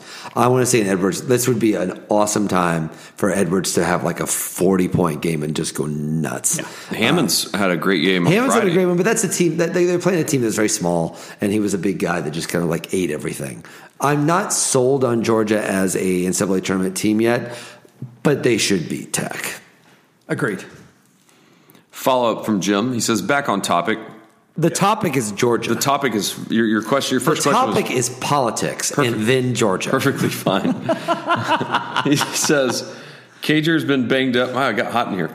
Uh, Cager's been banged up. Georgia has clinched an SEC championship berth, but cannot afford a loss for the playoff race. We've seen some other receivers step up lately Pickens, Blaylock, D Rob, and even Kyrus Jackson. Jackson. Should Cager play against A&M? And the follow up question will he? I mean, it's up to it's up to him and the coaches, and it's I'm him not. and the coaches. I'm not getting a sense that he's going to play. Like it's Yeah, only I- Tuesday, I, I mean, it's Tuesday, so Right. it's early, but but the vibe you're getting does not look. it doesn't like, feel Kyrus is playing. Yeah. I mean, uh, Cager is playing. Right, right. So we'll see. But And if uh, it's raining, we won't throw. So what's it matter? This one comes from uh, Joseph Siski. He says, Love the pod, and I love the interactions I've had with you guys at bar parties or otherwise. Joe's a lawyer, so I know. I, yeah, I know Joe. I thought it was that So guy that's- at the mask at the ca- at the at the bus. The stop one otherwise? time. Yeah. Is that But, the uh, otherwise? Room two thirty seven. yeah, the guy, the guy that uh, He might have been, I don't know. Yeah, the guy at the rest stop off the exit 13 on the New Jersey Turnpike. He has two questions. He says, One, can Will really understand the Auburn, Georgia, Georgia Tech rivalries given his Johnny come lately dog fan status? I, I don't know. think he does. I mean, I will never understand it as much as lifelong people. At a certain level, I think that like but but you're in your married to bones- someone from Columbus. So. Yes, yeah, but uh, Georgia Auburn, I, I mean, no question. And also, I've lived here for six years. I've been, I've been watching Georgia sports regularly for more than a decade now. I Yeah. mean, you know, and so uh, I agree. I think if you want, if we all want to get uh, uh, territorial and terrestrial about this, maybe there's always someone that's been here longer than me. But uh, They I- both looked at me, guys. yeah. He had a follow up question. Why does the national media hate Georgia this year? I think we Because we're explained. that, ugly. yeah. Yeah, they're not really. We're ugly. Offense is ugly. And it shouldn't be, but that's what. It's, This one comes from Heyberto. He says, Since we beat Auburn 14 of the last 20, why isn't that level of dominance part of the narrative when we play, like it was for the Georgia Florida game, but not in our favor? I have thoughts on that. Just want to know yours. I mean, for starters, they've won national championships. that this was about to weekend say the exact same thing. Like they've won the national championship in the, and played last few played years. another one, Yeah, right? Right, yeah. I, mean, I right, don't yeah. think there's. I don't think there's any. Yeah, they they played. Who'd they lose to? Uh, they beat Oregon. FSU. That's right. Jimbo Fisher. Georgia does not. It all comes together. The pattern is revealed. At Dr. J to the Mastro, yeah. By the Gina way, she's a damn good dog who's doing the Lord's work in Gainesville, Florida, at the University of Florida. Gina Mastro de Casa.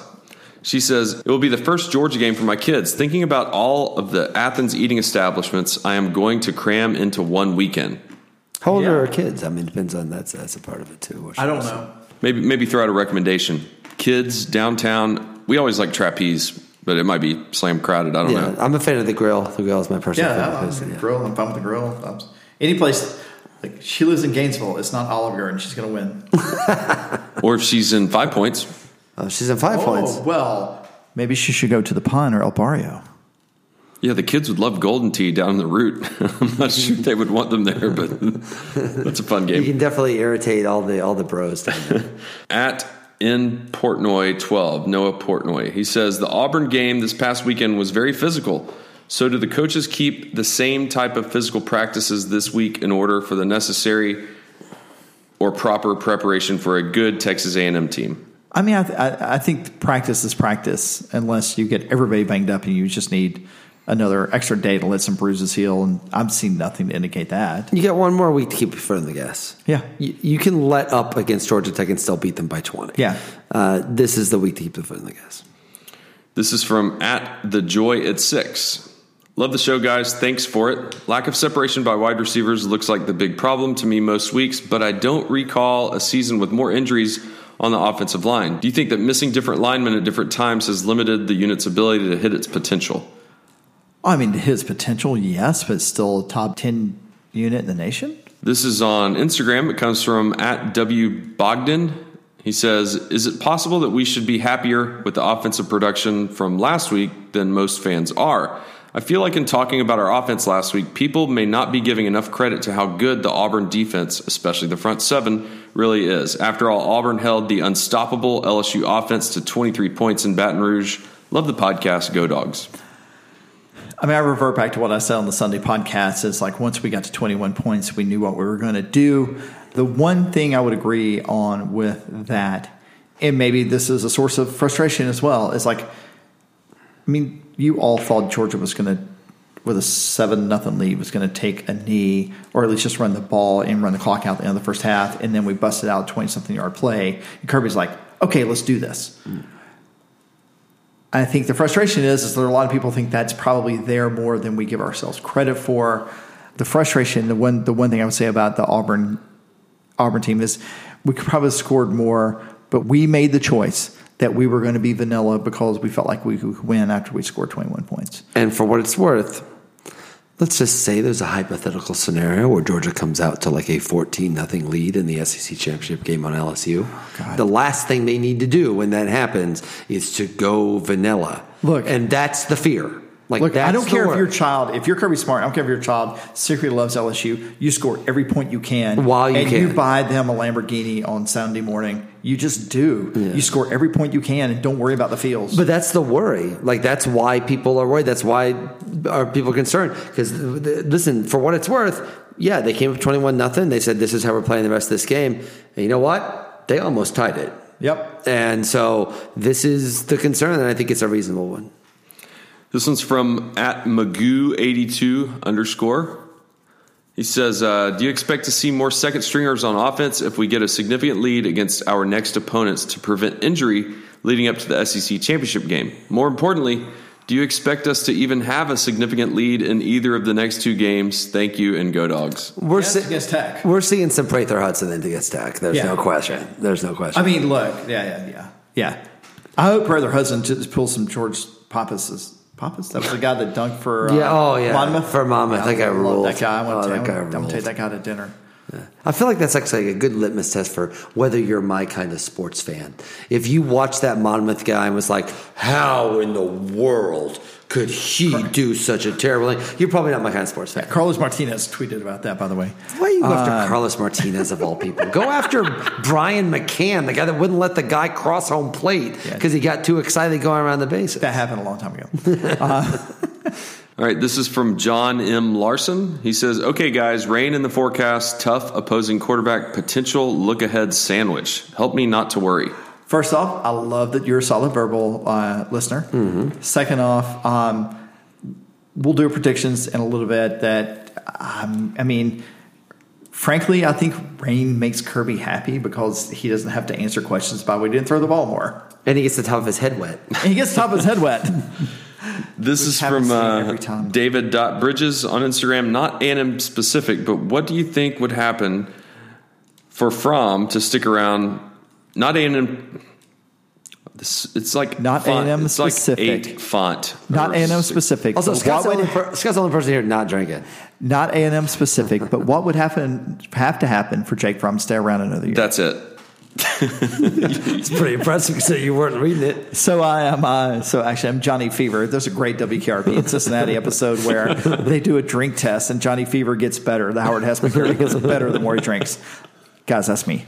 Um, I don't know what the scenario is. A- absent, I mean, I think he has to get a draft grade back, s- middle second round or lower.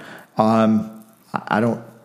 I mean, there's no indication that's the case, but. I I mean, no, I'm not saying it wouldn't happen. It's just right now, yeah. most people on the draft board have him in Yeah. the first round. But I- but I and mean- then Tua getting hurt changes that too. Yeah, but once people start get, digging into this stuff, the first thing that they always look at is completion percentage. It's always the first thing they look at to see how the transfer's over, and that is not going well for him this year. All right. And uh, so, I don't know, man. Uh, uh, if you're looking for silver lining in the fact that Fromm has not really been Fromm this year, I know that we're all. I agree. If he gets a if he gets back a report that says he'll go mid second round or before, he'll, I think he'll go, and he should go.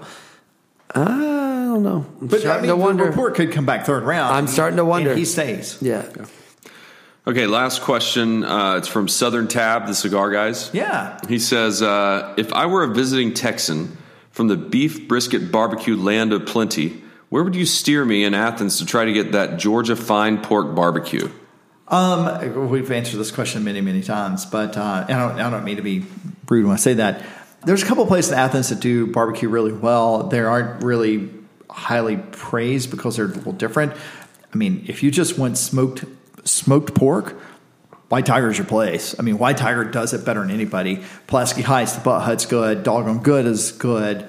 I feel like I'm. I'm Doggone Good's the place the place next to the by the National. down from Cine. Downtown, right? Yeah. Um, look, there's there's I don't think there's any place in Athens that does terrible.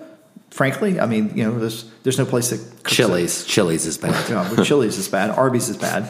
But um, there's They no, got the there- meats. There's no place in town that that sauces their barbecue, uh, their, their barbecue pork. There's no place in town that uh, it, it doesn't appear that they cheat. Um, and there's no place in town that that, that boils boils before they smoke. So, where does Tony go when you can't cook your own? Where are you going?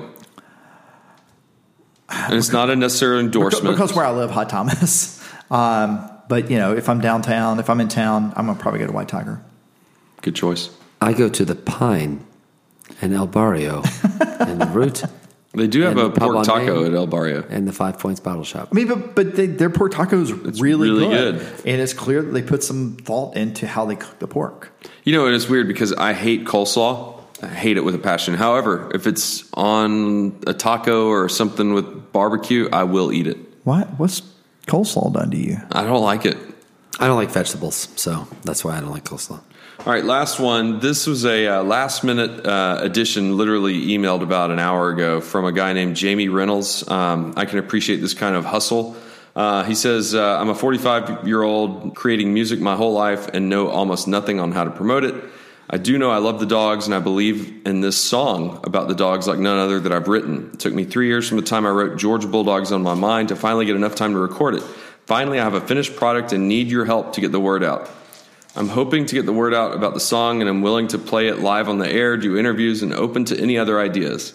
If you'd be interested in helping me out with promoting the song, I will do everything in my power to help spread the word about your podcast. Would you be interested in helping each other out? Is he coming Sunday, Saturday? That, honestly, like here, here's the answer to that question. What's his name? Jamie, Jamie. Reynolds. Okay, James. Here's the- Jamie. Yeah, I'm just going by. He's going to earn Jamie, where he's going to go by James until uh, till uh, no, Jamie's fine. Um, you come to our thing Saturday. You bring your guitar. You play that song for us. We'll record it and we'll play it on this podcast on Sunday. I was going to try to play it. No, don't play it. He has to. He has to show oh, up. Oh, okay. He has to show up Well, and play it, Jamie. Jamie, Jamie, you show up and uh, you come to the thing Saturday, Scott got outvoted and two to you one. play that song for us. Unless they lose, in which it's case a we'll- good song. I listened to it earlier. I, I believe you, but the listeners don't get to hear it. Kind of Southern rock. What did he say? What did he say in that? He said, "Listen, because right now, you know what? I, y- listen, that's right. This is all the rage these days. It's a little thing called quid pro quo, and if he goes out there and he said on there, he said." He said, he said that uh, I will promote your podcast however I can if you promote my song. So I'm going to go ahead and say that uh, we're going to withhold our aid to you until you come to our Saturday uh, post game show and play the song. And if you do that, we will give you what you want. You know, Jamie, it's funny. Um, I had it keyed up to play, but I don't have a Spotify account. And so my 30 minutes of uninterrupted listening was uh, has, had ended, so it didn't play. So that's where Will was able to jump in, and I'll, I'll Uh, this I se- can't this play seems it, like a so- good thing. So, as an expert on on these matters, I will say that, that is not the normal way of things happening. So I, we'll, we'll get the word out. I had nothing to do with this. Hold on, are we still recording? Yeah, Oh God, please be still recording. yeah. I said a lot of cuss words. You got some stuff to do. So we got uh, All I know is I, I talked to my father, and he said uh, he was worried about me coming here and telling the truth today about Jamie and his guitar. but uh, I said, no, this is the WSLS podcast, and we speak. And if I tell the truth on this show, we are not back on one of those lesser podcasts. Yes, We're not some third world podcast. not the world podcast. you can come out here and speak the truth. so we did uh, we did get some podcast reviews. Um, we'll oh look at this. Ah, the dad Thanks, call. Dad. Hey. And we're gonna skip the podcast I reviews was because my very dad's gone. worried about your father. Let me let me answer. I'm This. going to use the bathroom while you're doing Yeah. this. oh, he hung up. Oh. okay, well, I am not using the bathroom, or am I? you got anything to talk about for filler Well, time? it's interesting. So I went to uh, I went to my son Charlie's band concert tonight. They did the veterans thing, Mm-hmm. uh, and I, I was thinking about your dad because you went to the veterans thing. I did it OCMS. At OCMS, I even and- wrote the principal uh, an email Yeah. talking about how impressed I was. Keith's with it. a good guy. He is. Uh, Keith Carter is the principal at OCMS, a fantastic guy. Um, they did the music they did and did the call, the roll call of services, and, It was really and impressive. my dad was there, so I got to stand up. For Oh, the Air cool. Force, so I thought that was that You was know, kinda neat. my uh, my favorite part of that whole ceremony at uh, Oconee Middle School, I've educated my oldest son and actually all my kids, all three of them, about the service from my father in Vietnam and their great grandfathers. You know, my paternal grandfather served in the Third Army in uh, in Europe. Made it back and fought over there in parts of Germany and France, and uh, was on a half track, uh, kind of commanded one of those 50 cal machine guns on it. So what I'm getting at is that the history of the service in our family has not been lost on my sons. And so when they did the Veterans Day ceremony, they asked kids who had family members serve in certain branches of the military stand.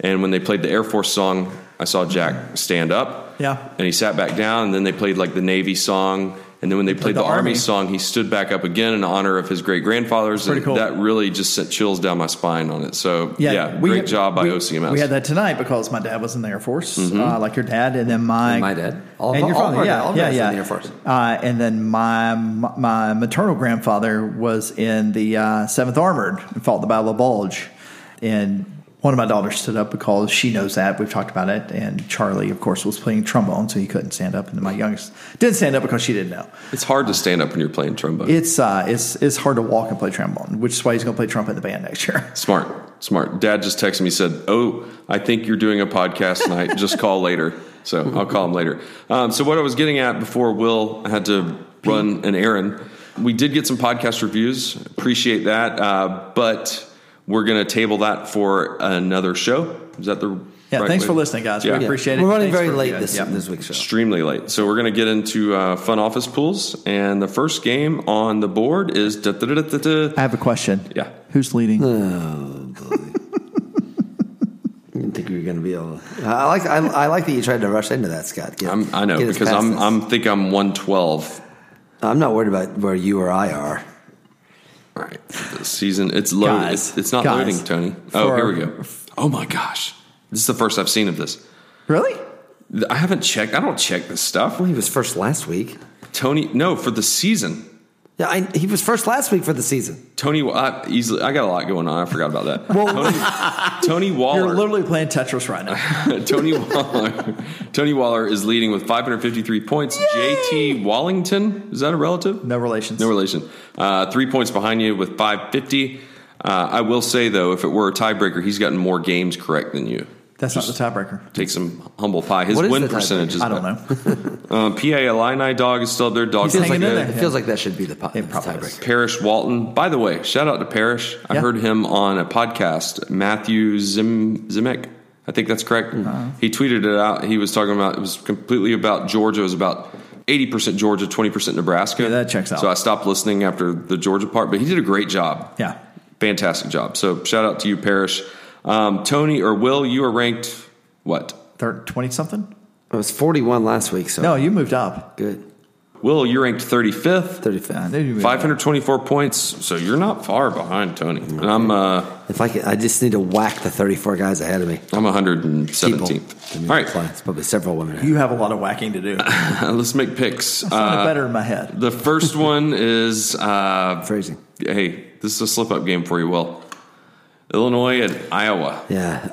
Um, Illinois, I think, is what, 13 and a half underdogs? 14 and a half. 14 and a half, 14 and a half underdogs. On one hand, Illinois getting the off week was good because they have a lot of guys hurt and they have a lot of guys that need to rest. Eventually, Illinois is going to run into a team that's better than them, and not every break is going to fall their way down the stretch. This feels like the game that happens. Uh, and whatever, Illinois is already in a bowl. They could actually lose this and lose to Northwestern. Go Cats. Whoa, Oh, whoa, whoa, And everything's whoa, just still whoa. okay. Don't say crazy stuff. Yeah, everything's still okay because they made a bowl. So it'd be a bummer, but uh, they're in a bowl. This feels like, uh, for the record, there are five things that can happen still. That all five things have to happen that get Illinois in the Big Ten championship game. It can, in fact, still happen. Let's see. I'm gonna see if I can name them all. I'll just try to do it fast. Illinois has to beat Iowa. They have to beat Northwestern. They need Minnesota to lose to Northwestern, which is obviously going to be tough. They need Wisconsin to lose to Purdue. And then they need Wisconsin to beat Minnesota in the last game of the year. If those five things happen, which for the record, there are two weeks left in the season. Would you go to Indianapolis? No, because I'm, I'm going to go. That's the championship game. But I will certainly uh, wrap up the post game early to go watch Illinois. What time does that?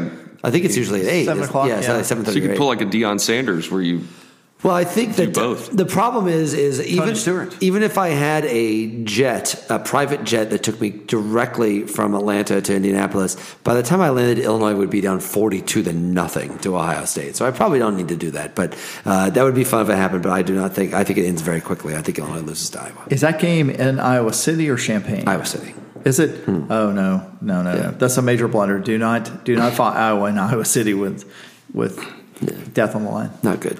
okay? I'll take Illinois just for what it's worth. All right, good man. I mean, what do I have to lose? And it's the first game, so he'll probably rank it for Keep- twelve keep points. Them ranked, keep them ranked up there. Uh, all right, Michigan and Indiana.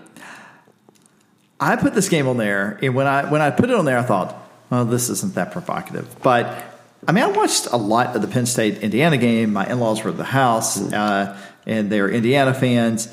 Indiana hung with Penn They State. did. They They, did. played really well. Um, and this game is in Bloomington, right? Mm-hmm. I'm willing And to- Michigan I'm- has Ohio State next week. I'm willing to pick Indiana. I'm I'm picking Michigan though because I think Michigan. We waited all we, we've been waiting all year to see the Michigan that we all expected we would see. They are peaking at the right time, and I think could give Ohio State a real game in Ann Arbor. I think Michigan keeps it rolling. I'm going to take Indiana because this is the ultimate look ahead game. And Indiana's good. They're penciled in for like the Gator Bowl or something. All right, uh, Penn State, Ohio State. Ohio State big. Yeah, I. I They're yeah. 18 and a half point favorites. Yeah, that's not enough. Yeah. Uh, Pittsburgh at Virginia Tech. It, it's it wasn't very long ago that people were trying to figure out Fuente's buyout, and now it looks like they are going to be in the ACC championship game. So uh, not they're going to get killed, but that is a step forward for. I still feel like he's a really good coach. Is going to get that going. Maybe this is the the turning point. I think they're I Just think they if they had beat Notre Dame, and they only lost by one. Yeah. I mean, listen, no one is going to beat Clemson in the ACC championship game. But if there is one team that I, f- I feel like has the best chance to scare them a little currently in the ACC, I do think it's Virginia Tech. Give me the Hokies. BC at Notre Dame. Notre Dame. Notre Dame. I mean, yeah, give me Notre Dame. NC State at Georgia Tech. The spread of this game is dumb. Minus two and a half. Georgia Tech. Georgia Tech is favored in this football game, guys. I don't see this at all. Yeah, North Carolina State is very. There's a little bit of a checking out for the season sort of thing. But They've lost four of five, and they only Yeah. beat Syracuse by six. Yeah. I I can't in good conscience pick Georgia Tech. However, Quickly, who has Georgia Tech beat this year? Um, well, they beat North Carolina. No. Who was it? They, they beat somebody in conference. I was like, you got to be kidding me. For Miami. Oh, Miami. That's of course. they- right. And then South Florida. was it South Florida? Was it Georgia State? I mean, that's interesting. you subtract four points from that South Carolina win or South Florida win, and then a touchdown in Miami. They're 0 for the season. Which, for the record, is I think people saw that as a real possibility going in. Because Yeah, I, I had them at two. Yeah. So Uh-huh. NC State, Yes, NC State. uh, Georgia Southern, Arkansas State, both six and four. That's in Jonesboro. So Arkansas State's favored by a point and a hook. Can you tell this is the week before Thanksgiving? By the way, like it's weird because Georgia's playing Texas A and M. It doesn't feel like it's that week, but this is usually when Georgia's playing Charleston. mm-hmm. Yeah, this is Southern. easily the, the second longest is I've taken to pick the games. yeah because I, this is usually the Yeah. week where Georgia you know, like is stomping playing Charleston Southern, yeah. so Uh, Argy State. Arkansas State. Take Southern. Texas at Baylor. Can Baylor bounce back? Baylor's going to beat the dog snot out of them. Uh, I don't think so. This is my this is my upset pick this week. I uh, Baylor was impressive, but like that feels like that feel like I don't know what you guys have noticed. What happens when teams go up twenty eight three and then lose, and what happens to them afterwards? Um, but uh, uh, I'm actually going to go ahead and pick Texas here. Did you see that the Falcons tweeted out just a face palm emoji after that game? they did. That's leaning in. I, did, I did like that. Uh, that uh, I think Fox, I think Fox Sports college football page had a picture of Brady celebrating, a picture of Baylor looking sad, and a picture of Lovey Smith. And I was like, this is the one time that Lovey and Tom Brady are going to be in the same. Because of course that Georgia Illinois game was twenty eight three. Okay, so this is for bowl eligibility. Maybe Tennessee at Missouri. I mean, is Missouri going to score a touchdown ever again? It is wild to think when you think look back at the beginning Yep, of the season, the idea that what's this, what's the spread in this game? Five and a half Missouri. I mean, the idea that Tennessee would be in the ballpark in this game is kind of wild. When you look Yeah. at, like, never mind be- before the season. How about after Tennessee lost at home to Georgia State in Week One? The idea, and to be fair, Missouri lost to Wyoming, but then, you know, I, Well, I they lost fl- in fluky way. yeah, I'm going to pick Tennessee in this game. Give me Mizzou. You know, if you look at it, a nice little three team parlay taking underdogs. You take NC State plus two and a half, Texas plus five and a half, Tennessee plus five and a half. Make all the monies. You make all the money. Okay, Except and for uh, I picked opposite all those. I picked all the ones that I just But said. no, yeah, NC State. I picked NC State. Going with the underdogs. I got to listen to the guy that's in first place. Texas A&M at Georgia. Texas A&M is ranked. They have not. They been- are ranked. They They're- have not been ranked since week six. I don't think they're in the Week the seven. CFP rankings, are Ah, they? See, Uh, they weren't, no. yeah, uh, they took a loss the same weekend we lost to South Carolina because we dropped from three to ten and they dropped from twenty four to not ranked. Yeah. and they have reappeared. not in the CFP rankings though. I'm just looking at the AP No, poll. they're not in the CFP. Yeah, they played Alabama that weekend.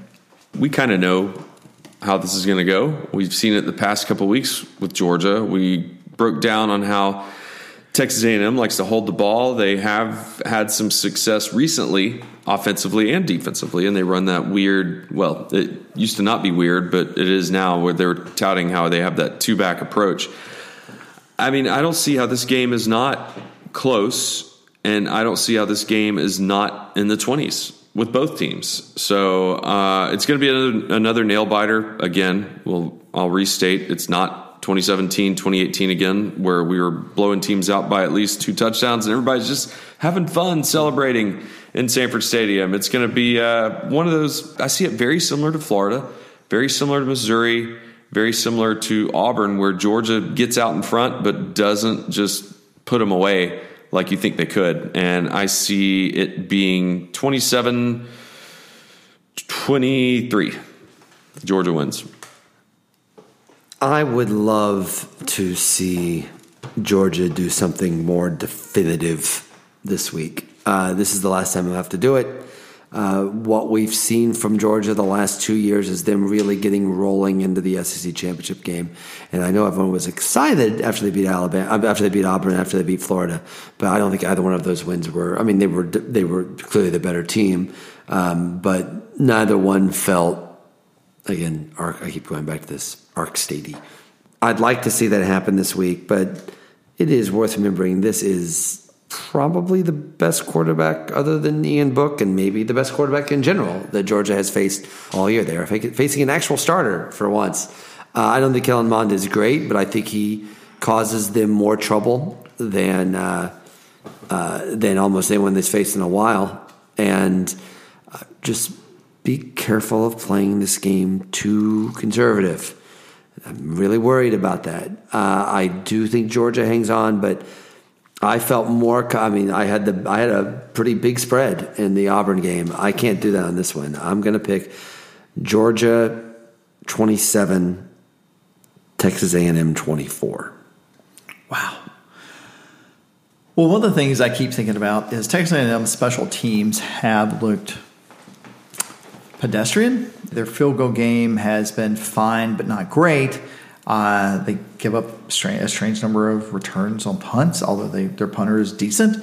I can't think past what happened last weekend, uh, field position game, where um, Georgia is going to probably try to run the ball an awful lot. I think they will have more success against Texas A&M than they did against Auburn frankly, that also leads me to believe that Texas A&M either gets behind and has to take some shots, or maybe even gets ahead and gets goes into a little bit of a shell. The wild card here is um, the tight end has always been a safety valve in Jimbo's offenses. They do have a really good freshman tight end in Jalen uh, Watermeyer, and that concerns me some. We haven't seen that happen since the Notre Dame game, maybe, or maybe the game after. I don't remember Florida, maybe. Florida, maybe a little bit. Yeah, Florida. Um, so you know that's something to keep an eye on. But you know, I think that under is safe here, especially if it rains. I think the I think the line at 14 and a half feels, especially if it rains, feels big. I also don't think it's going to be quite that close. Um, so give me 27-17. All right, last home game of the year. Let's also not forget that, by the I'm way. so bummed, I, guys. I do want to. I, I feel bad because we didn't mention that Carmada won the Rodrigo Oh, God. Blankenship Special Teams Player of the player Week. of the week, and, And uh, deserved every single yeah, Monty Rice was defensive player of the week. That's right. Yeah, it was look, it, look, Kamar, he's my, my large adult son, man. That guy just grew up in front of all of us. So proud of him. Yeah, but let- let's let's all go out like the, it's a perfect tailgate time. It's the last game of the year. We're Rain gonna- or shine, guys. We're gonna be like we're gonna be begging for this in June. Yeah. So uh, get out there and have a good time, and come see us at the Foundry afterwards. Uh, rain or shine, win or lose. So we're going to the Foundry after the game. Foundry after the game. The Foundry after the game. Can't That's wait. Where we are. All right, everyone. Good home season, everybody. Uh, go dogs. Go dogs. And thanks so much for listening. If you don't already, make sure to follow us on Instagram. Our handle is at WSLS Podcast. We're doing a new thing that you just don't see on many Instagram accounts, and it has received a lot of very good feedback thus far from our Instagram followers. So go check it out. Just trying to continue to provide you new, relevant, and unique information and social media entertainment. Of course, Twitter is always the best way to share a quick comment or question for us, and the handle is the same over there at WSLS Podcast. And we always appreciate your attention. And you know how you've been hearing us talk about El Barrio and the Pine, and Five Points Bottles, and the Root all season long? If you're in Athens this week, or really whenever you're in Athens, maybe you live here like the three of us do, check out the show notes page of this episode to see the menus and all of the specials that those restaurants and that liquor store. Yeah, I would almost call it a bar. No, it's not a bar. It's a liquor store. It's Five Points Bottles. Just check check out the show notes and you'll find out kind of the the fun stuff they got going on at all times. And yeah, that'll do it for episode 210. Good luck to Coach Crean and the Bulldogs tonight versus the Jackets. Uh, it's night Wednesday night, or maybe they already beat them. Hopefully, they already beat them. If you're listening to this in the future, dear future listener. Anyway, I'm getting distracted. We'll see you on campus, rain or shine, for one final Athens, Georgia tailgate for 2019. And as always, go dogs.